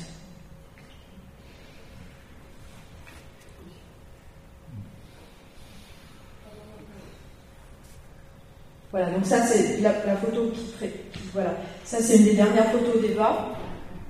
C'est- Das ist eines der letzten Fotos von Eva. C'est Hélène qui me l'a envoyé. Dieses Foto hat mir Hélène geschickt. C'est peu de temps euh, euh, avant son, son hospitalisation. kurz vor ihrer, vor ihrem Krankenhausaufenthalt. Donc euh, en fait, il ne s'agissait pas pour moi de parler des, des juifs réfugiés à Nice en général, Es ging für mich nicht darum, über die, ähm, die Juden zu sprechen, die sich in äh, Nizza niedergelassen, also die nach Nizza geflohen sind. parce que pour ce sujet-là, il me semble que la généralisation, ben, en fait, c'est, c'est un obstacle à, à la compréhension euh, des événements et des êtres. Weil eine Verallgemeinerung eigentlich eher ein, ein äh, Hindernis gewesen wäre, die äh, Ereignisse und die Personen zu verstehen.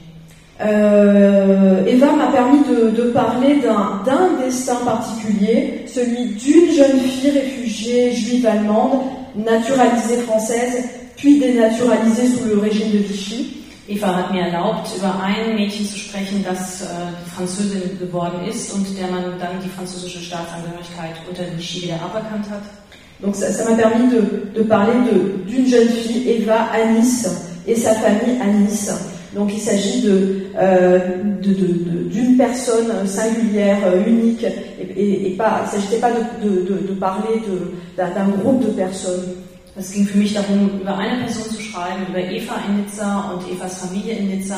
Und es ging nicht darum, insgesamt über die Situation der Juden in Nizza zu schreiben, sondern wirklich über eine einzelne Person. Et donc, quand, euh, quand je me suis renseignée sur cette jeune fille, j'ai j'ai pensé à un livre qui, qui m'a beaucoup marqué, mais que j'ai lu a- avant de faire euh, cette, euh, ce travail d'enquête, qui m'a inspiré, euh, qui est le, le livre de Daniel Mendelssohn, Les Disparus. Ein Buch hat mich sehr inspiriert. Bevor ich angefangen zu habe zu arbeiten, habe ich dieses Buch gelesen und es hat mich äh, während meiner Arbeit sehr begleitet. Es ist ein Buch von Daniel Mendelssohn, Die Ver Verschwundenen, qui enquête sur le destin de sa propre famille. der über die, der untersucht, wie, die, wie seine eigene Familie verschwunden, verschwunden ist. Donc euh, Eva, c'est un cas singulier Eva ist ein ganz besonderer Fall, parce qu'elle a réussi à échapper aux nazis. weil sie es geschafft hat, den Nazis zu entkommen. Elle était bien protégée euh, grâce à, son, à sa fausse identité et à ce- son, son nouveau domicile. Durch ihre neue Identität und durch ihre neue, ihre neue Adresse war sie, war sie sehr beschützt. Mais elle n'a pas échappé à son destin de femme. Sie, sie konnte ihrem Schicksal, ihrem Schicksal als Frau nicht entkommen. Donc ce, ce livre euh, parle de, de l'histoire de, de la Shoah à, à Nice, mais aussi euh, l'histoire des femmes. Dieses Buch äh, beschreibt natürlich den Holocaust in Nizza, aber auch äh, ihre Rolle als Frau. Et donc la, la, la mission que je me suis fixée euh, est en apparence euh, modeste, mais en réalité elle est ambitieuse, euh, puisqu'il s'agissait de, de sauver Eva bah, de l'oubli, tout simplement. Die Aufgabe, die ich mir zu eigen gemacht habe, ist eigentlich sehr bescheiden, aber auch doch sehr ambitiös, weil ich eigentlich sie aus dem, von der Vergessenheit äh, bewahren wollte. Alors j'ai j'ai beaucoup parlé des lieux dans ce travail, Die Schauplätze in Nizza sind für meine Arbeit sehr wichtig, parce qu'en fait les lieux renvoient à une temporalité euh, plurielle et aux êtres qui ont vécu dans ces lieux à cette époque-là. Weil sie gewisserweise äh, verschiedene Zeitlichkeiten der, der Menschen, die dort gelebt haben, aufzeigen. C'est-à-dire que je me j'ai essayé de me rapprocher d'Eva en, en retournant sur des lieux euh, où elle a vécu. Ich versuche mich, näher, mich Eva anzunähern, indem ich ihre Wege in Nizza nachzeichne. Alors je me rendais tous les jours dans son lycée. Ich ging jeden Tag in ihre eigene Schule. Euh, J'étais à deux pas de l'hôpital Saint-Roch. Ich war ganz in der Nähe vom Krankenhaus Saint-Roch. L'hôpital Saint-Roch, tu peux trouver Si, si. Je crois.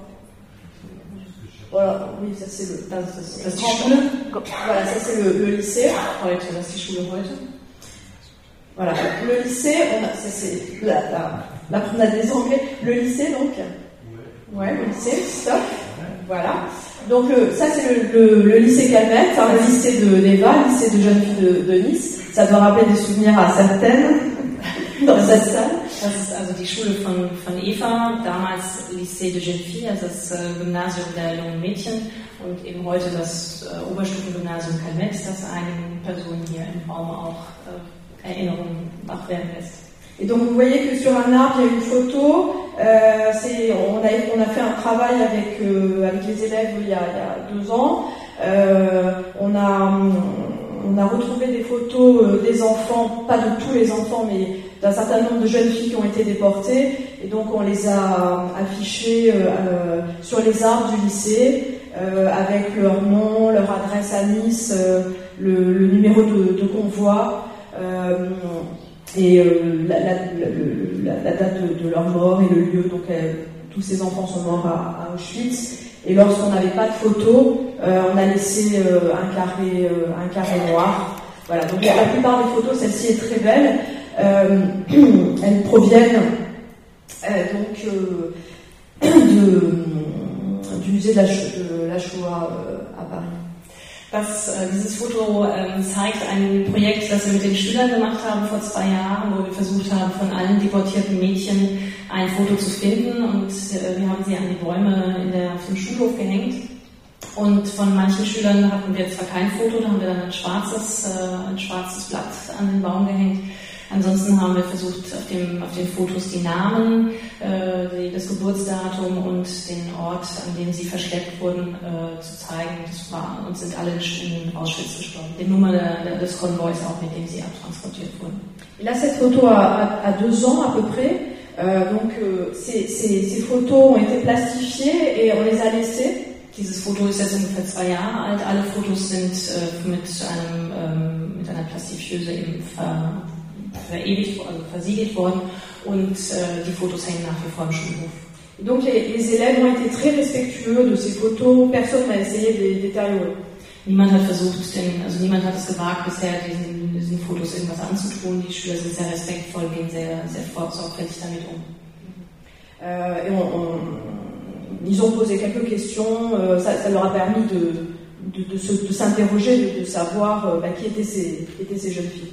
Für die Schüler war es wichtig, sie konnten Fragen stellen, konnten sich auch befragen, wer, wer waren diese jungen, also sie konnten Fragen stellen, wer diese jungen Leute waren, die äh, mit ihnen, die auch in ihrer Schule waren. Et donc euh, mes élèves euh, ont travaillé euh, sur ce projet avec, euh, ben, on a travaillé donc euh, en philosophie et en histoire, et les élèves ont- de, ce- de cette classe qui ont, qui ont réalisé ces affiches euh, devaient expliquer aux autres élèves de, de quoi il s'agissait en fait. Ils faisaient eux-mêmes le- le- la transmission. Dieses Projekt äh, fand im Philosophie- und Geschichtsunterricht statt und die Schüler haben ähm, ihren Mitschülern das, äh, die Informationen weitergegeben. über die deportierten Schüler, über die Informationen, die sie gefunden haben.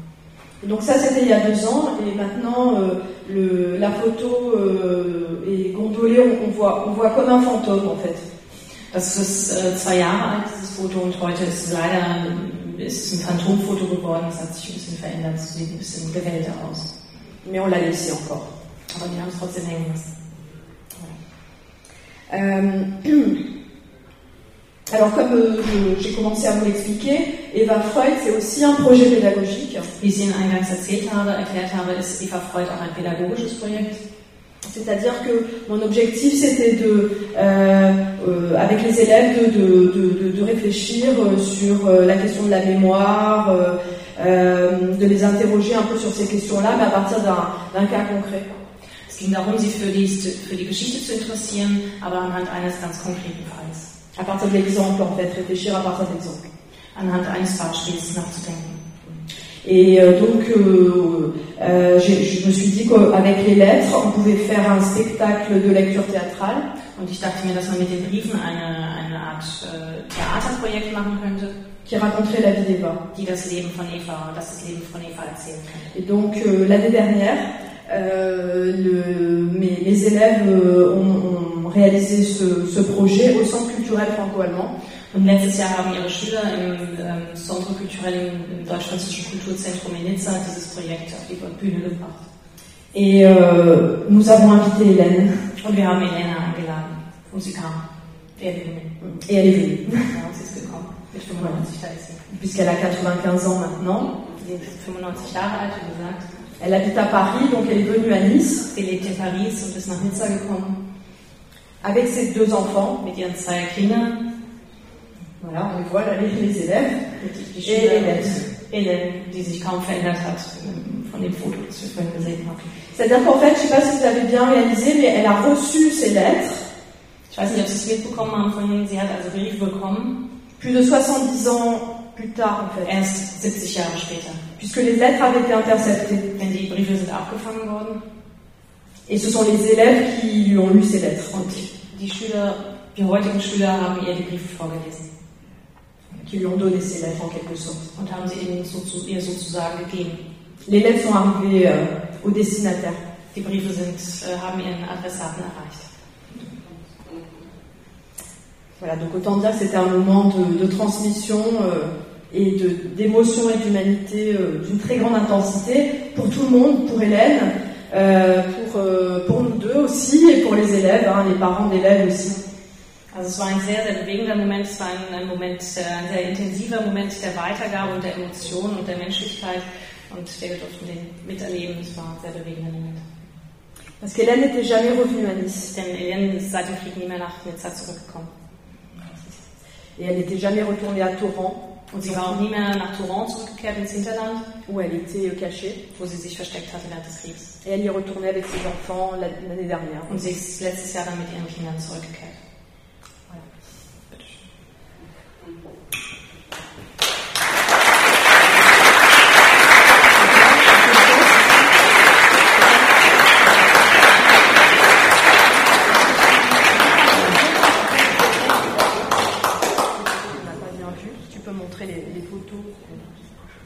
Là, ce sont les élèves qui ont.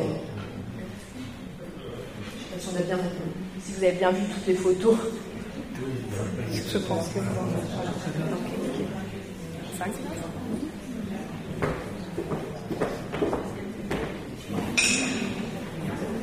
So, also vielen Dank für die interessanten Ausführungen. Jetzt schlage ich vor, dass wir uns stärken draußen an der, im, im, im Foyer und danach gibt es dann, wenn die Musik wieder anfängt, geht dann der zweite Teil los, eben die, äh, die Lesung einiger Briefe und äh, dann denke ich, werden wir auch erfahren, wer Eva Freud getötet hat. J'ai dit donc on va faire la pause maintenant, après donc, on va, quand la, quand la musique va recommencer, donc on va se retrouver là et vous allez nous lire quelques lettres Voilà. et nous dire qui a tué Eva Freud, je pense.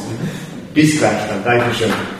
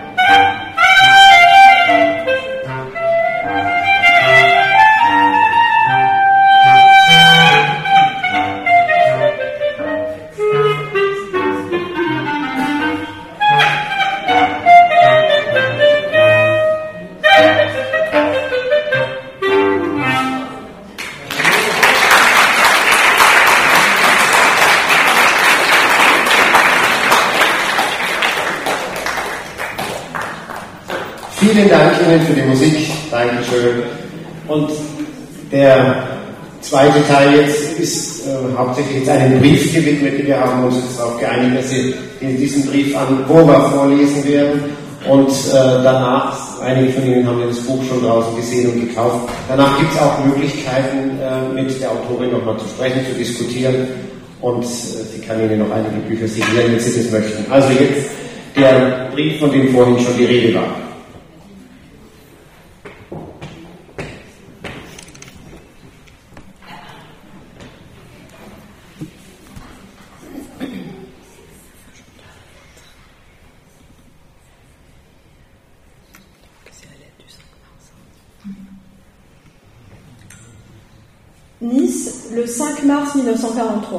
Nizza, den 5. März 1943. Ma chère Hélène, Meine liebe Helene, et maintenant touchons au chapitre cher et tendre.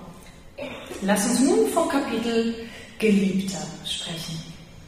En le nommant ainsi, je voulais ironiser un peu et me moquer de moi-même. Non, il s'appelle Vladimir, nommé Vova, est d'origine slave, de race mélangée, à peu près comme toi, habite dans la maison au troisième, ou plutôt ses parents, chez qui il est très souvent. Als ich ihn so nannte, war ich ein bisschen ironisch und habe mich über mich selbst lustig gemacht. Sein Name, er heißt Wladimir, genannt Vova. Er ist slawischer Herkunft, gemischter Rasse, ein bisschen wie du, wohnt im gleichen Haus im dritten Stock oder vielmehr seine Eltern, bei denen er sehr oft ist. Von Beruf ist er Ingenieur für... Ich, ich bin weitergegangen, als ich schon war.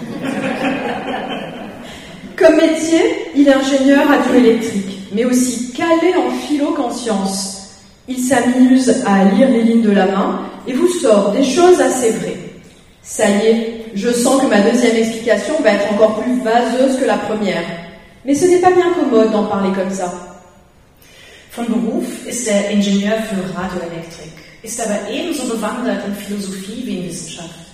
Er liest gerne die Handlinien und ist in der Lage, einiges Wahre herauszulesen. Oh weh, ich spüre, dass meine zweite Erklärung fast noch schwammiger sein wird als die erste, aber es ist nicht so praktisch, davon, so davon zu sprechen. Je viens de m'interrompre parce qu'il est venu me faire une petite visite d'après-dîner. Et après avoir discuté de mes soucis, nous avons parlé de la philosophie de Dostoïevski, de théosophie, de radiation électrique, radiobiologie, de recettes de cuisine, crème au marron avec de lait l'escatine et des haricots blancs, de littérature, de la valeur respective de la poésie allemande et française, lyrique et de mille autres choses de même acabit. J'avoue qu'on en sait un peu nos conversations d'une semaine. Ich habe den Brief gerade unterbrochen, da er mir nach dem Abendessen einen kleinen Besuch abgestattet hat. Und nachdem wir von meinen Sorgen gesprochen haben, haben wir von Dostojewskis Philosophie gesprochen, der Theosophie, von elektrischen Strahlungen, Radiobiologie, von Kochrezepten, Maronencreme mit L-Escatin und weißen Bohnen. Literatur, dem jeweiligen Wert lyrischer Poesie, sowohl deutscher als französischer und tausend Dingen dieser Art. Nun, ich gebe zu, dass ich unsere Gespräche einer Woche ein bisschen zusammenfasse. Entre-temps, il a trouvé moyen de se ficher de moi en m'appelant Dodu, de me pincer le bout du nez et m'ayant attrapé à bras le corps, de me faire faire un tour complet sur moi-même, les jambes passent en premier le reste suit après, et par-dessus son épaule, voir photo. In der Zwischenzeit ist es ihm gelungen, sich über mich lustig zu machen, indem er mich Molly nannte, mir die Nasenspitze zwickte und mich mit beiden Armen umfassend einmal um mich selbst wirbelte, die Beine zuerst, dann den Rest und über die Schulter, siehe Foto. Exercice recommandé, surtout après les repas que pieux. Tu dois être complètement ahuri par mes élucubrations, mais il m'est difficile de parler sérieusement. Essayons quand même. Diese Übung ist besonders nach üppigen Mahlzeiten sehr zu empfehlen. Meine Hirngespinste müssen dich in Verwirrung versetzen, aber ich kann einfach nicht ernst bleiben. Ich versuche es trotzdem. Ce qui me plaît en lui, c'est qu'il n'est pas un blanc-bec, ni un petit crevé comme le sont en général les étudiants entre 19 et 25 ans, aussi lamentable que ce soit. Was mir an ihm gefällt, ist, dass er weder ein Grünschnabel ist noch ein Modenarr, wie es im Allgemeinen die Studenten zwischen 19 und 25 Jahren sind, so jämmerlich es sein mag. C'est au contraire quelqu'un de déjà posé dans la vie, qui sait ce qu'il y a à y faire, sans prétention orgueilleuse qui ne rime à rien. Er weiß, äh, ganz im Gegenteil, ganz im Gegenteil steht er bereits mit beiden Beinen fest im Leben. Und er weiß, was er zu tun hat, ganz ohne arrogante Anmaßungen, die zu nichts führen. Il donne une excellente impression, même sur les parents. Quand je pense que c'est parce que ma mère a fait des amabilités à sa grand-mère que nous avons fait connaissance, Er macht einen hervorragenden Eindruck, sogar auf die Eltern. Wenn ich daran denke, dass wir Bekanntschaft machten, weil meine Mutter höflich zu seiner Großmutter war. Il n'est pas beau, et sur la photo, encore moins. Mais il mesure 1m80 et quelques, il est fort et bien fait de corps. Il a des cheveux châtains un peu frisés, des yeux bleus très clairs et limpides, des mains fines, un air de droiture et de franchise absolue. Et quand il me regarde, un sourire qui le transfigure. Et moi aussi. Er ist nicht schön und auf dem Foto schon gar nicht. Aber er ist etwas über 1,80 Meter groß, er ist stark und hat einen schönen Körper. Er hat dunkelblonde, leicht gelockte Haare, sehr hellblaue und klare Augen, feine Hände und wirkt geradlinig und absolut ehrlich. Und wenn er mich anschaut, verklärt ein Lächeln sein Gesicht und meins auch. Non, je m'aperçois que je suis totalement incapable d'en faire une description rationnelle. Il faudra donc que tu t'en passes. Mais tu pourras essayer de deviner parce que je t'en dirai ici et là. Nein, ich stelle fest, dass ich absolut nicht in der Lage bin, ihn sachlich zu beschreiben. Darauf musst du also verzichten. Aber du kannst versuchen zu erraten anhand dessen, was ich hier und da erzähle. Quand je réfléchis parfois qu'il a presque 13 ans de plus que moi, je n'en reviens pas. Et ça m'intimide presque, surtout au commencement. Car comme ça, il paraît tout au plus 24 ans. Bien sûr, quand on parle avec lui, on s'aperçoit qu'il est plus sérieux que son âge. Et comme esprit, il est terriblement jeune. Peut s'amuser comme un gosse de 12 ans. Alors, je me sens prise alternativement d'une tendresse maternelle, ou alors je me sens tout à fait petite fille, et il pourrait presque me chanter une berceuse en me tenant dans ses bras. Wenn ich manchmal überlege, dass er fast 13 Jahre älter ist als ich, kann ich es kaum fassen und es schüchtert mich fast ein, vor allem am Anfang. Denn eigentlich wirkt er wie höchstens 24. Wenn man natürlich mit ihm spricht, merkt man, dass er viel ernsthafter ist, als es seinem Alter entspräche. Und im Geiste ist er furchtbar jung. Er kann sich amüsieren wie ein zwölfjähriges Kind. Und so fühle ich mich manchmal ergriffen von einer Art Mutterliebe. Ein andermal fühle ich mich wie ein kleines Mädchen und er könnte mich fast in die Arme nehmen und mir ein Wiegenlied singen. Car ce qui est épatant, c'est que ce n'est pas un vulgaire flirt, genre à se vautrer sur les divans et à s'embrasser des heures durant, mais une affection bien plus profonde, plus calme en surface. Par exemple, il n'y a aucune gêne si nous sommes avec d'autres gens. Nous n'éprouvons pas une hâte maladive à nous retrouver seuls. Et même si nous sommes seuls, nous restons très sages, la plupart du temps. Il me semble que ça ne serait pas très différent si nous étions déjà mariés. Denn was beeindruckend ist, ist, dass es nicht einfach ein vulgärer Flirt ist, bei dem man auf dem Sofa hängt und sich stundenlang küsst, sondern es ist eine viel tiefere Zuneigung und dabei ganz ruhig in der Oberfläche.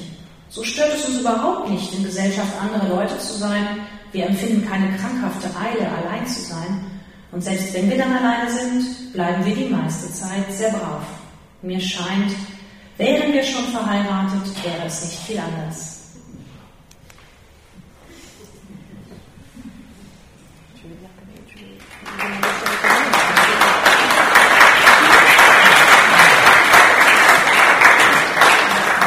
Et merci pour cette traduction.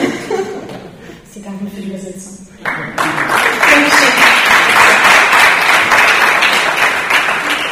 Si vous avez des questions, Gibt es Fragen? Dann kommt vielleicht die.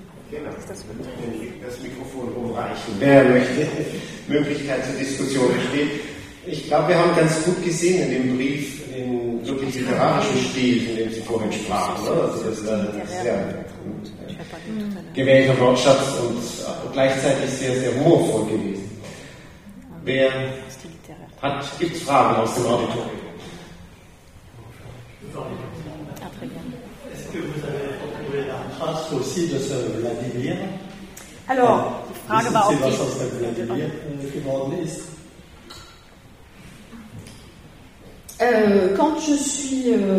quand je suis allée à, Washington euh, là récemment au mois d'octobre, euh, donc après l'écriture du livre, puisque le livre a été écrit à partir de, des documents que j'ai pu obtenir euh, euh, par mail, en fait, hein, j'ai correspondu avec un bibliothécaire euh, de, de Washington. Euh, plus avec le micro. Oui, mais on a quand même parce que votre Donc c'est pour ça qu'il faut qu'on se fasse. Il faut, faut qu'on se fasse partage le micro. Oui, oui, tout à fait. Pardon, j'ai raté, bien sûr. Voilà, donc tu parti à... Euh, au départ, j'ai correspondu par, par mail avec. Ja. Am Anfang ähm, hat Isabelle mit der Bibliothek per Mail korrespondiert in, in New York, äh, in Washington, um da die Informationen zu bekommen. Et quand euh, j'y suis allée euh, en octobre, donc j'ai trouvé euh, euh, beaucoup de lettres de, de Vova et des photos. Donc maintenant, je sais à quoi il ressemble.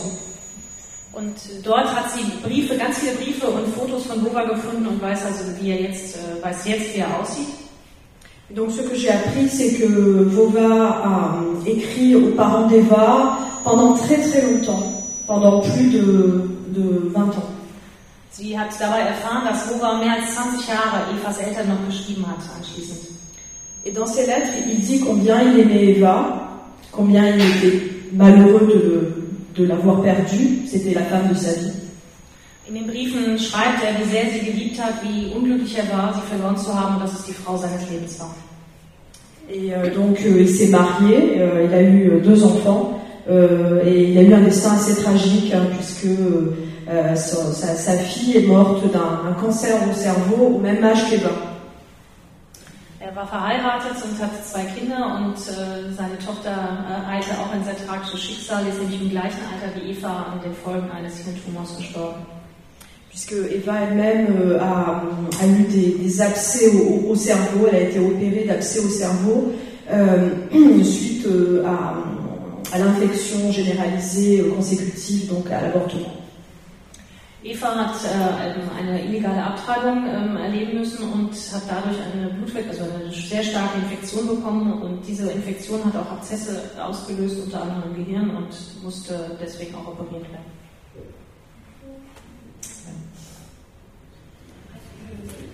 Weitere Fragen?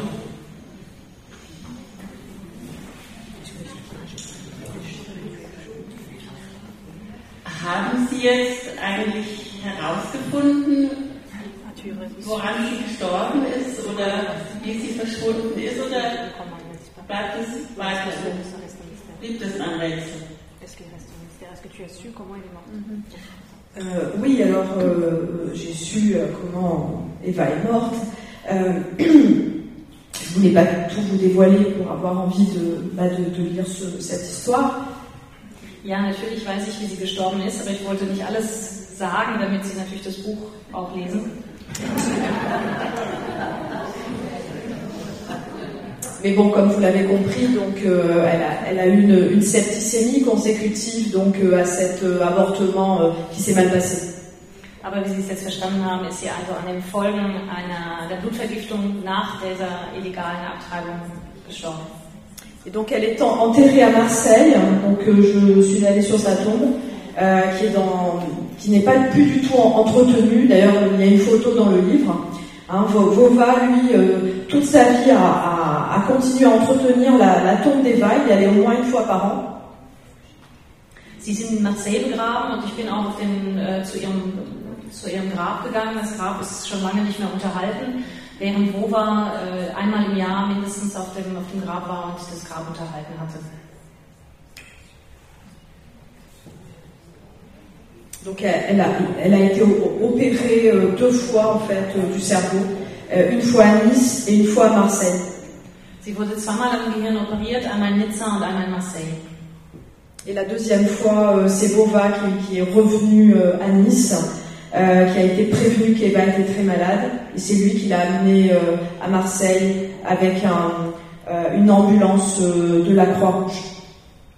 Ähm, Vova erfuhr, wie schlecht es ihr ging und dass äh, sie also in Lebensgefahr schwebte und konnte sie mit einem Krankenwagen des Roten Kreuzes nach Marseille bringen und hat sie dort nochmal operieren lassen. Voilà, parce qu'en fait, tout ça, ça s'est passé, comme je vous l'ai expliqué, euh, euh, au moment de, de la libération, hein, c'est-à-dire que la France était, était, était libre, en fait. Hein. All das passierte, äh, gerade so die letzten Tage passierten eben äh, in dem Moment, als Nizza befreit wurde und wieder eine freie Stadt war, sodass dann auch die Möglichkeit bestand, eben nach Marseille zu fahren. Donc, ce qui accentue bien sûr le, le tragique. Was, das, was die Tragik natürlich auch noch verstärkt, denn es ist, äh, l'histoire des antibiotiques aussi. Oui, aussi, oui, Warum tout à fait. wollte sie denn unbedingt abtreiben? Das musste sie doch nicht machen. Voilà, pourquoi elle voulait absolument avorter, c'est pas obligé. Alors, c'est une très bonne question. Sehr gute Frage. Euh, et euh, j'ai la réponse parce que j'ai un, un, un- témoignage euh, d'une de ses amies Ich habe äh, das Zeugnis einer ihrer Freundinnen, also es war, das ist eine gute Frage und ich weiß, also ich habe das Zeugnis einer Freundin. Eva aimait Vova, elle n'aimait pas l'homme de qui elle était enceinte, et donc elle, elle voulait euh, euh, épouser Vova et donc ne, ne pas mener à bien cette grossesse. Eva liebte Wova und wollte von dem Mann, mit dem sie das Kind hatte, das Kind nicht bekommen. Sie wollte Wova heiraten. Et puis il faut pas oublier qu'à ce moment-là, euh, alors il y a plusieurs choses qui se- qu'il faut bien préciser, c'est que Eva est mineure, hein, puisque euh, elle a 19 ans, hein, 20 ans au moment de sa mort, hein, donc à cette époque-là, la, la majorité c'était 21 ans. Eva war zu dem Zeitpunkt minderjährig, denn äh, sie war zwar 19, aber das war damals die damalige, ähm, sie wäre erst erwachsen gewesen mit 21, zum Zeitpunkt ihres Todes war sie 20, das heißt, sie war so minderjährig. Et au, au moment où elle tombe enceinte, euh, euh, Nice est encore occupée par les Allemands. Und zum Zeitpunkt, als sie, als sie schwanger wurde, war Nizza noch besetzt von den Deutschen. Donc une jeune fille euh, juive euh, dans Nice occupée, enceinte d'un homme qu'elle n'aime pas, ça fait beaucoup. Qui était mariée Non, non, d'accord. Pardon, pourquoi j'ai compris, je sais pas. Ähm, also das war, das war natürlich dramatisch, dass sie eben als junge Minderjährige schwanger wurde von einem ähm, in Nizza unter der Besetzung von einem Mann, den sie nicht liebt. Et euh, bon, vous, vous de- vous devez certainement savoir que les antibiotiques, euh, donc étaient, euh, c'est le- le début de l'utilisation des antibiotiques. Et donc euh, Eva a, a pu obtenir des antibiotiques, mais trop tard. Euh, des antibiotiques qu'il aurait sauvés si euh, elle avait pu les avoir euh, au début de, de- de- l'infection. Ja, und diese Zeit, in dieser Zeit war es eben sehr schwierig, die, an die Antibiotika ranzukommen. Und äh, erst in dem Moment, als, die, als Nizza befreit wurde, konnte sie Antibiotika haben. Und äh, die hätten sie sicher gerettet, wenn sie sie früher hätte haben können. Und das kam aber zu spät.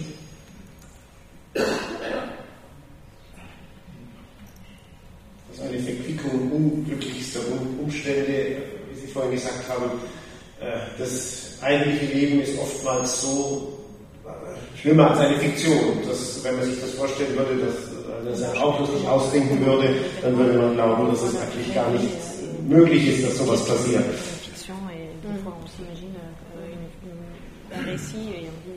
Oui, c'est trop. Ich möchte nur noch mal kurz wissen, das ist mir gerade gekommen, die Frage. Erst äh, Sigmund Freud und auch Eva Freud waren ja jüdische Abstammung. Wie weit haben die beiden, äh, haben Sigmund Freud und Eva Freud auch einen Bezug gehabt zu der jüdischen Religion? Oder war das bloß äh, säkulare, waren es bloß säkulare Juden? Das wäre meine Frage. Alors c'est une vraie question, il me faudrait beaucoup de temps pour répondre, vraiment, pour essayer de vous répondre vraiment. Das ist eine sehr gute Frage und ich bräuchte eigentlich sehr viel Zeit, um auf diese Frage zu antworten. Alors pour répondre pour Freud, pour Sigmund Freud, euh, c'est euh, comme pour beaucoup de juifs, c'est quelqu'un qui a une identité juive, mais qui critique le- la religion. Ähm, Sigmund Freud, wie viele Juden, ähm, hatte eine jüdische Identität, aber kritisierte die Religion. Mais il n'en reste pas moins qu'il est juif et qu'il euh, se sent juif. Aber er war Jude und fühlte sich auch als Jude. Pour Eva, euh, c'est encore plus complexe euh, parce que euh, donc ses parents ne sont pas du tout pratiquants. Was Eva angeht, ist es noch komplexer, denn ihre Eltern sind gar keine praktizier praktizierenden Juden. Mais quand elle arrive à Nice, elle veut faire sa bat mitzvah. Aber als sie in Nizza ankommen, möchte sie ihre, ihre Bat Mitzvah machen. Elle, elle veut faire sa, sa, sa bat mitzvah, hein, voilà, c'est ça. Euh, alors, probablement parce que ses petites amies catholiques faisaient leur communion aussi. Vermutlich auch deshalb, weil ihre katholischen Freundinnen ihre katholische Kommunion feierten. Et elle faisait partie aussi des, des scouts, euh, des scouts juifs. Und sie gehörte auch zu den jüdischen Pfadfinderinnen. Euh, mais euh, quand, quand elle va être sur son lit de mort, elle va être baptisée catholique par le prêtre qui s'occupe d'elle.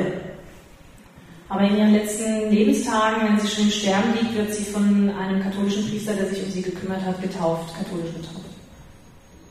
Euh, à sa demande, c'est elle qui euh, demande à être baptisée catholique. Alors on peut imaginer que c'était par, euh, par désespoir en fait, pour se rattacher à quelque chose. Elle n'avait pas ses parents, elle n'avait pas l'homme qu'elle aimait auprès d'elle, euh, elle n'avait plus personne, il n'y avait que, les prêtres qui s'occupaient d'elle et et les bonnes sœurs de l'hôpital. Auf eigenen Wunsch wird sie getauft, möglicherweise um sich an, an etwas anhängen zu können, denn um an etwas glauben zu können, weil sie alleine war, ihre Eltern nicht da waren und eben die, die Schwestern und die katholischen Priester sich um sie gekümmert haben. Donc il y a une photo qui, n'est pas sur le diaporama, mais on la voit euh, avec une robe de, de communiante, comme les petites catholiques. Et ça se faisait en fait à l'époque, ça m'a été confirmé euh, par des personnes euh, qui avaient connu ce genre de pratique. Donc elles avaient des, des- les filles avaient des, robes comme les communiantes catholiques, et c'était la bat. Et ça, c'est sa bat sa bat pardon, a eu lieu à la synagogue de la rue de Loi à Nice. Es war ein Foto, ähm, das jetzt hier nicht dabei ist, das wir gerade suchen, auf dem man sie in einem, in einem weißen Kleid sieht, so wie die katholischen Mädchen, die zur Kommunion gehen. Und äh, auf diesem Foto ist sie eben mit anderen Mädchen in alle, alle diesen weißen langen Gewändern, die äh, die Bat Mitzvah feiern in der Synagoge in der Rue de Loire in dans le carnet d'observation dont j'ai parlé euh, euh, tout à l'heure de sa mère, Ellie, donc euh, la dernière chose qui est mentionnée dans le carnet d'observation, c'est la bat mitzvah euh, donc à la synagogue de la rue de Loire, et le petit goûter qui a eu lieu au Grand Palais signer après la cérémonie, avec le nom de toutes ses amies. Der letzte Eintrag in diesem Heft, das die Mutter so äh, ausführlich geführt hat, war die Bat Mitzvah im, mit dem anschließenden kleinen äh, Kaffee trinken in, zu Hause im Grand Palais und die Liste der Namen von ihren jüdischen Freundinnen, die eingeladen waren. Et les, les prénoms de ses amis se retrouvent dans le, dans le registre euh, du lycée. On retrouve les, les mêmes prénoms de jeunes filles. Und diese gleichen Vornamen findet man eben auch im Register der Schule, das heißt, es sind äh, Mitschülerinnen von ihr gewesen. Alors, je vais vous raconter une petite anecdote, pas très longue, rassurez-vous. Euh, donc, quand le livre est sorti, euh, il y a une dame qui m'a qui m'a contacté pour me dire que euh, il y avait le, nom, enfin, parmi les noms des jeunes filles qui étaient invitées, il y avait le nom d'une de ses tantes. Donc, elle était heureuse de, voir que sa tante avait été invitée au goûter organisé par Eva et ses parents. Eine kleine Anekdote, als das Buch erschien, ähm, hat, äh, wurde Isabelle kontaktiert von einer Dame, die den Namen ihrer Tante ähm, in, dem, in der Liste der, der, der Gäste wiederfand und hat sich sehr gefreut zu erfahren, dass ihre Tante eine Freundin von Eva Freud war und eben bei diesem, bei diesem Fest dabei war.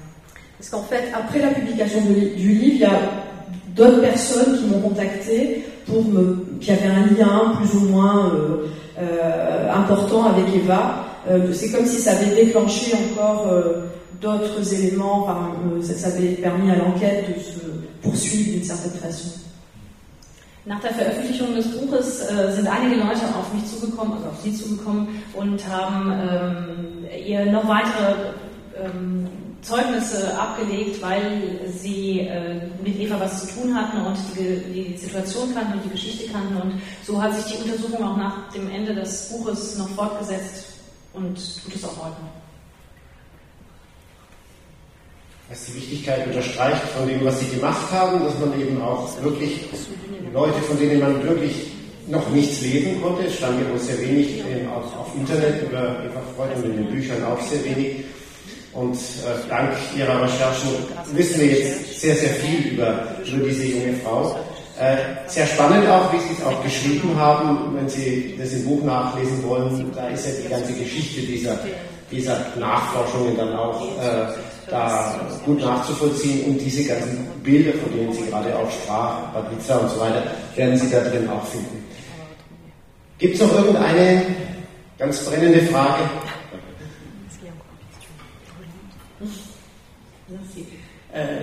Parce que très peu en général, est-ce qu'à Nice, on a assisté à des actes d'antisémitisme euh, comme on a pu le voir euh, à Paris? Parce qu'en ce moment, ce qui se passe, c'est vraiment euh, tragique. Die Frage war, ob äh, wir in Nizza auch ähm, ähm, antisemitische Aktionen gerade erlebt haben in den letzten, in den letzten Tagen wie in Paris. Ne? Alors, euh, ce, ce, qui me revient à l'esprit avec votre question qui est très importante, euh, c'est que euh, récemment, euh, euh, il y a un article dans Nice Matin euh, qui montrait des photos de. Il me semble que c'était, je crois que c'était une croix gammée devant le lycée, des choses comme ça. Euh, il y avait euh, euh, des, je sais plus si c'était des propos antisémites ou une croix gammée qui était gravée pas loin du lycée justement. donc oui, comme il y a des manifestations de ce type, comme dans beaucoup de villes en France, oui effectivement. Ja, so wie in den anderen Städten in Frankreich äh, gibt es in Nizza auch solche, solche Situationen und äh, kürzlich war in der Zeitung ein Artikel, in der Stadtzeitung für Nizza Nismata, dass kurz eben genau in der Nähe der Schule ein, äh, ein Hakenkreuz in den Boden äh, graviert wurde.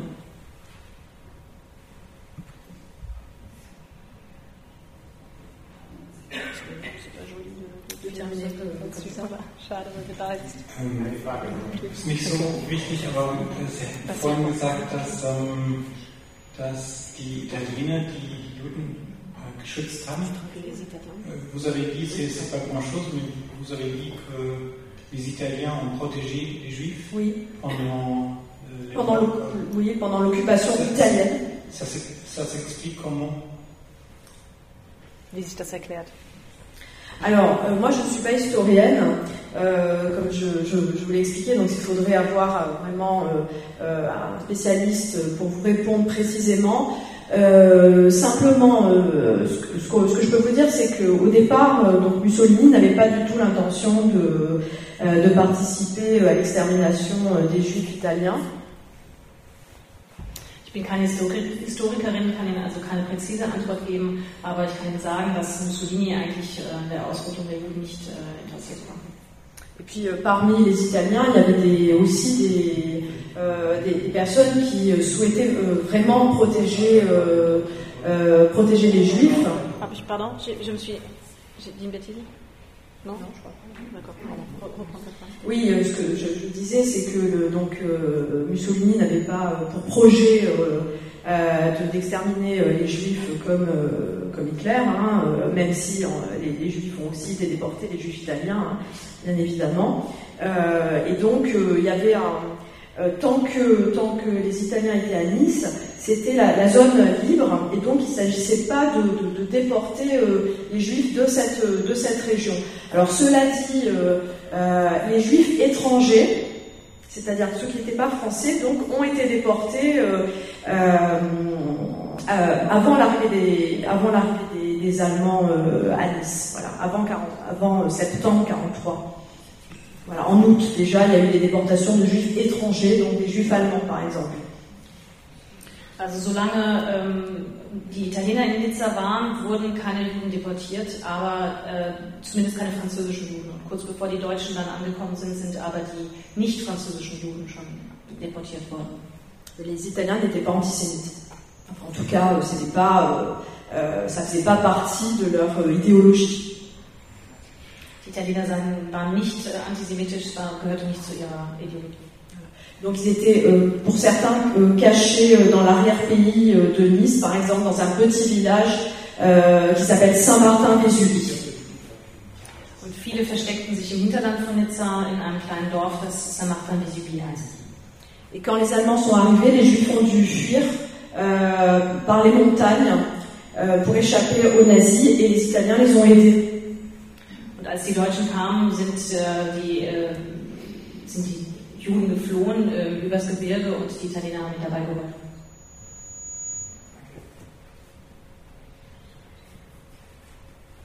Dann glaube ich, kann ich an dieser Stelle Ihnen nochmal recht herzlich danken für die Arbeit, für die Mühe, für den Abend, für den.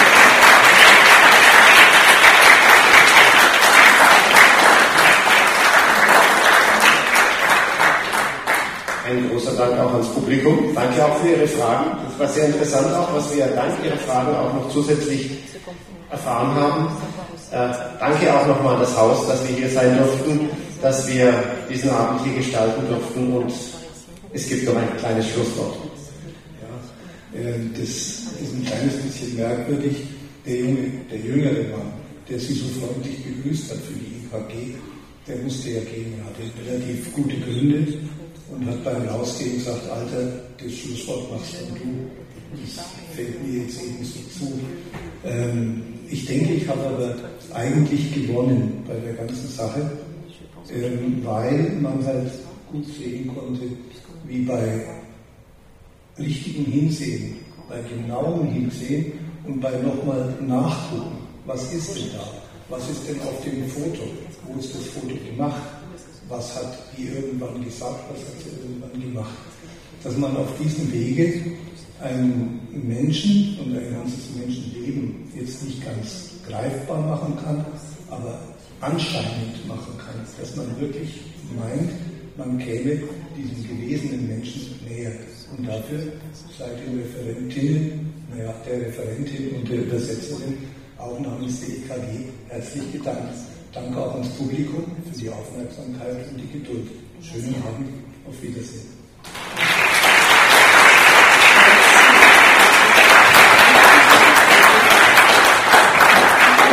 Merci beaucoup de nous avoir accueillis ici, euh, de nous avoir permis de, venir vous parler de cette histoire euh, ici en Allemagne. Euh, C'était vraiment bah, très important pour moi, pour nous. Merci, merci beaucoup. Ganz, ganz vielen Dank für den Empfang, uns ermöglicht zu haben, hierher zu kommen. Das, das war zum ersten Mal, dass äh, Isabel jetzt äh, das in Deutschland vorgetragen hat. Und es war sehr, sehr wichtig für sie, aber auch für uns. Und wir danken Ihnen sehr für diesen schönen Abend.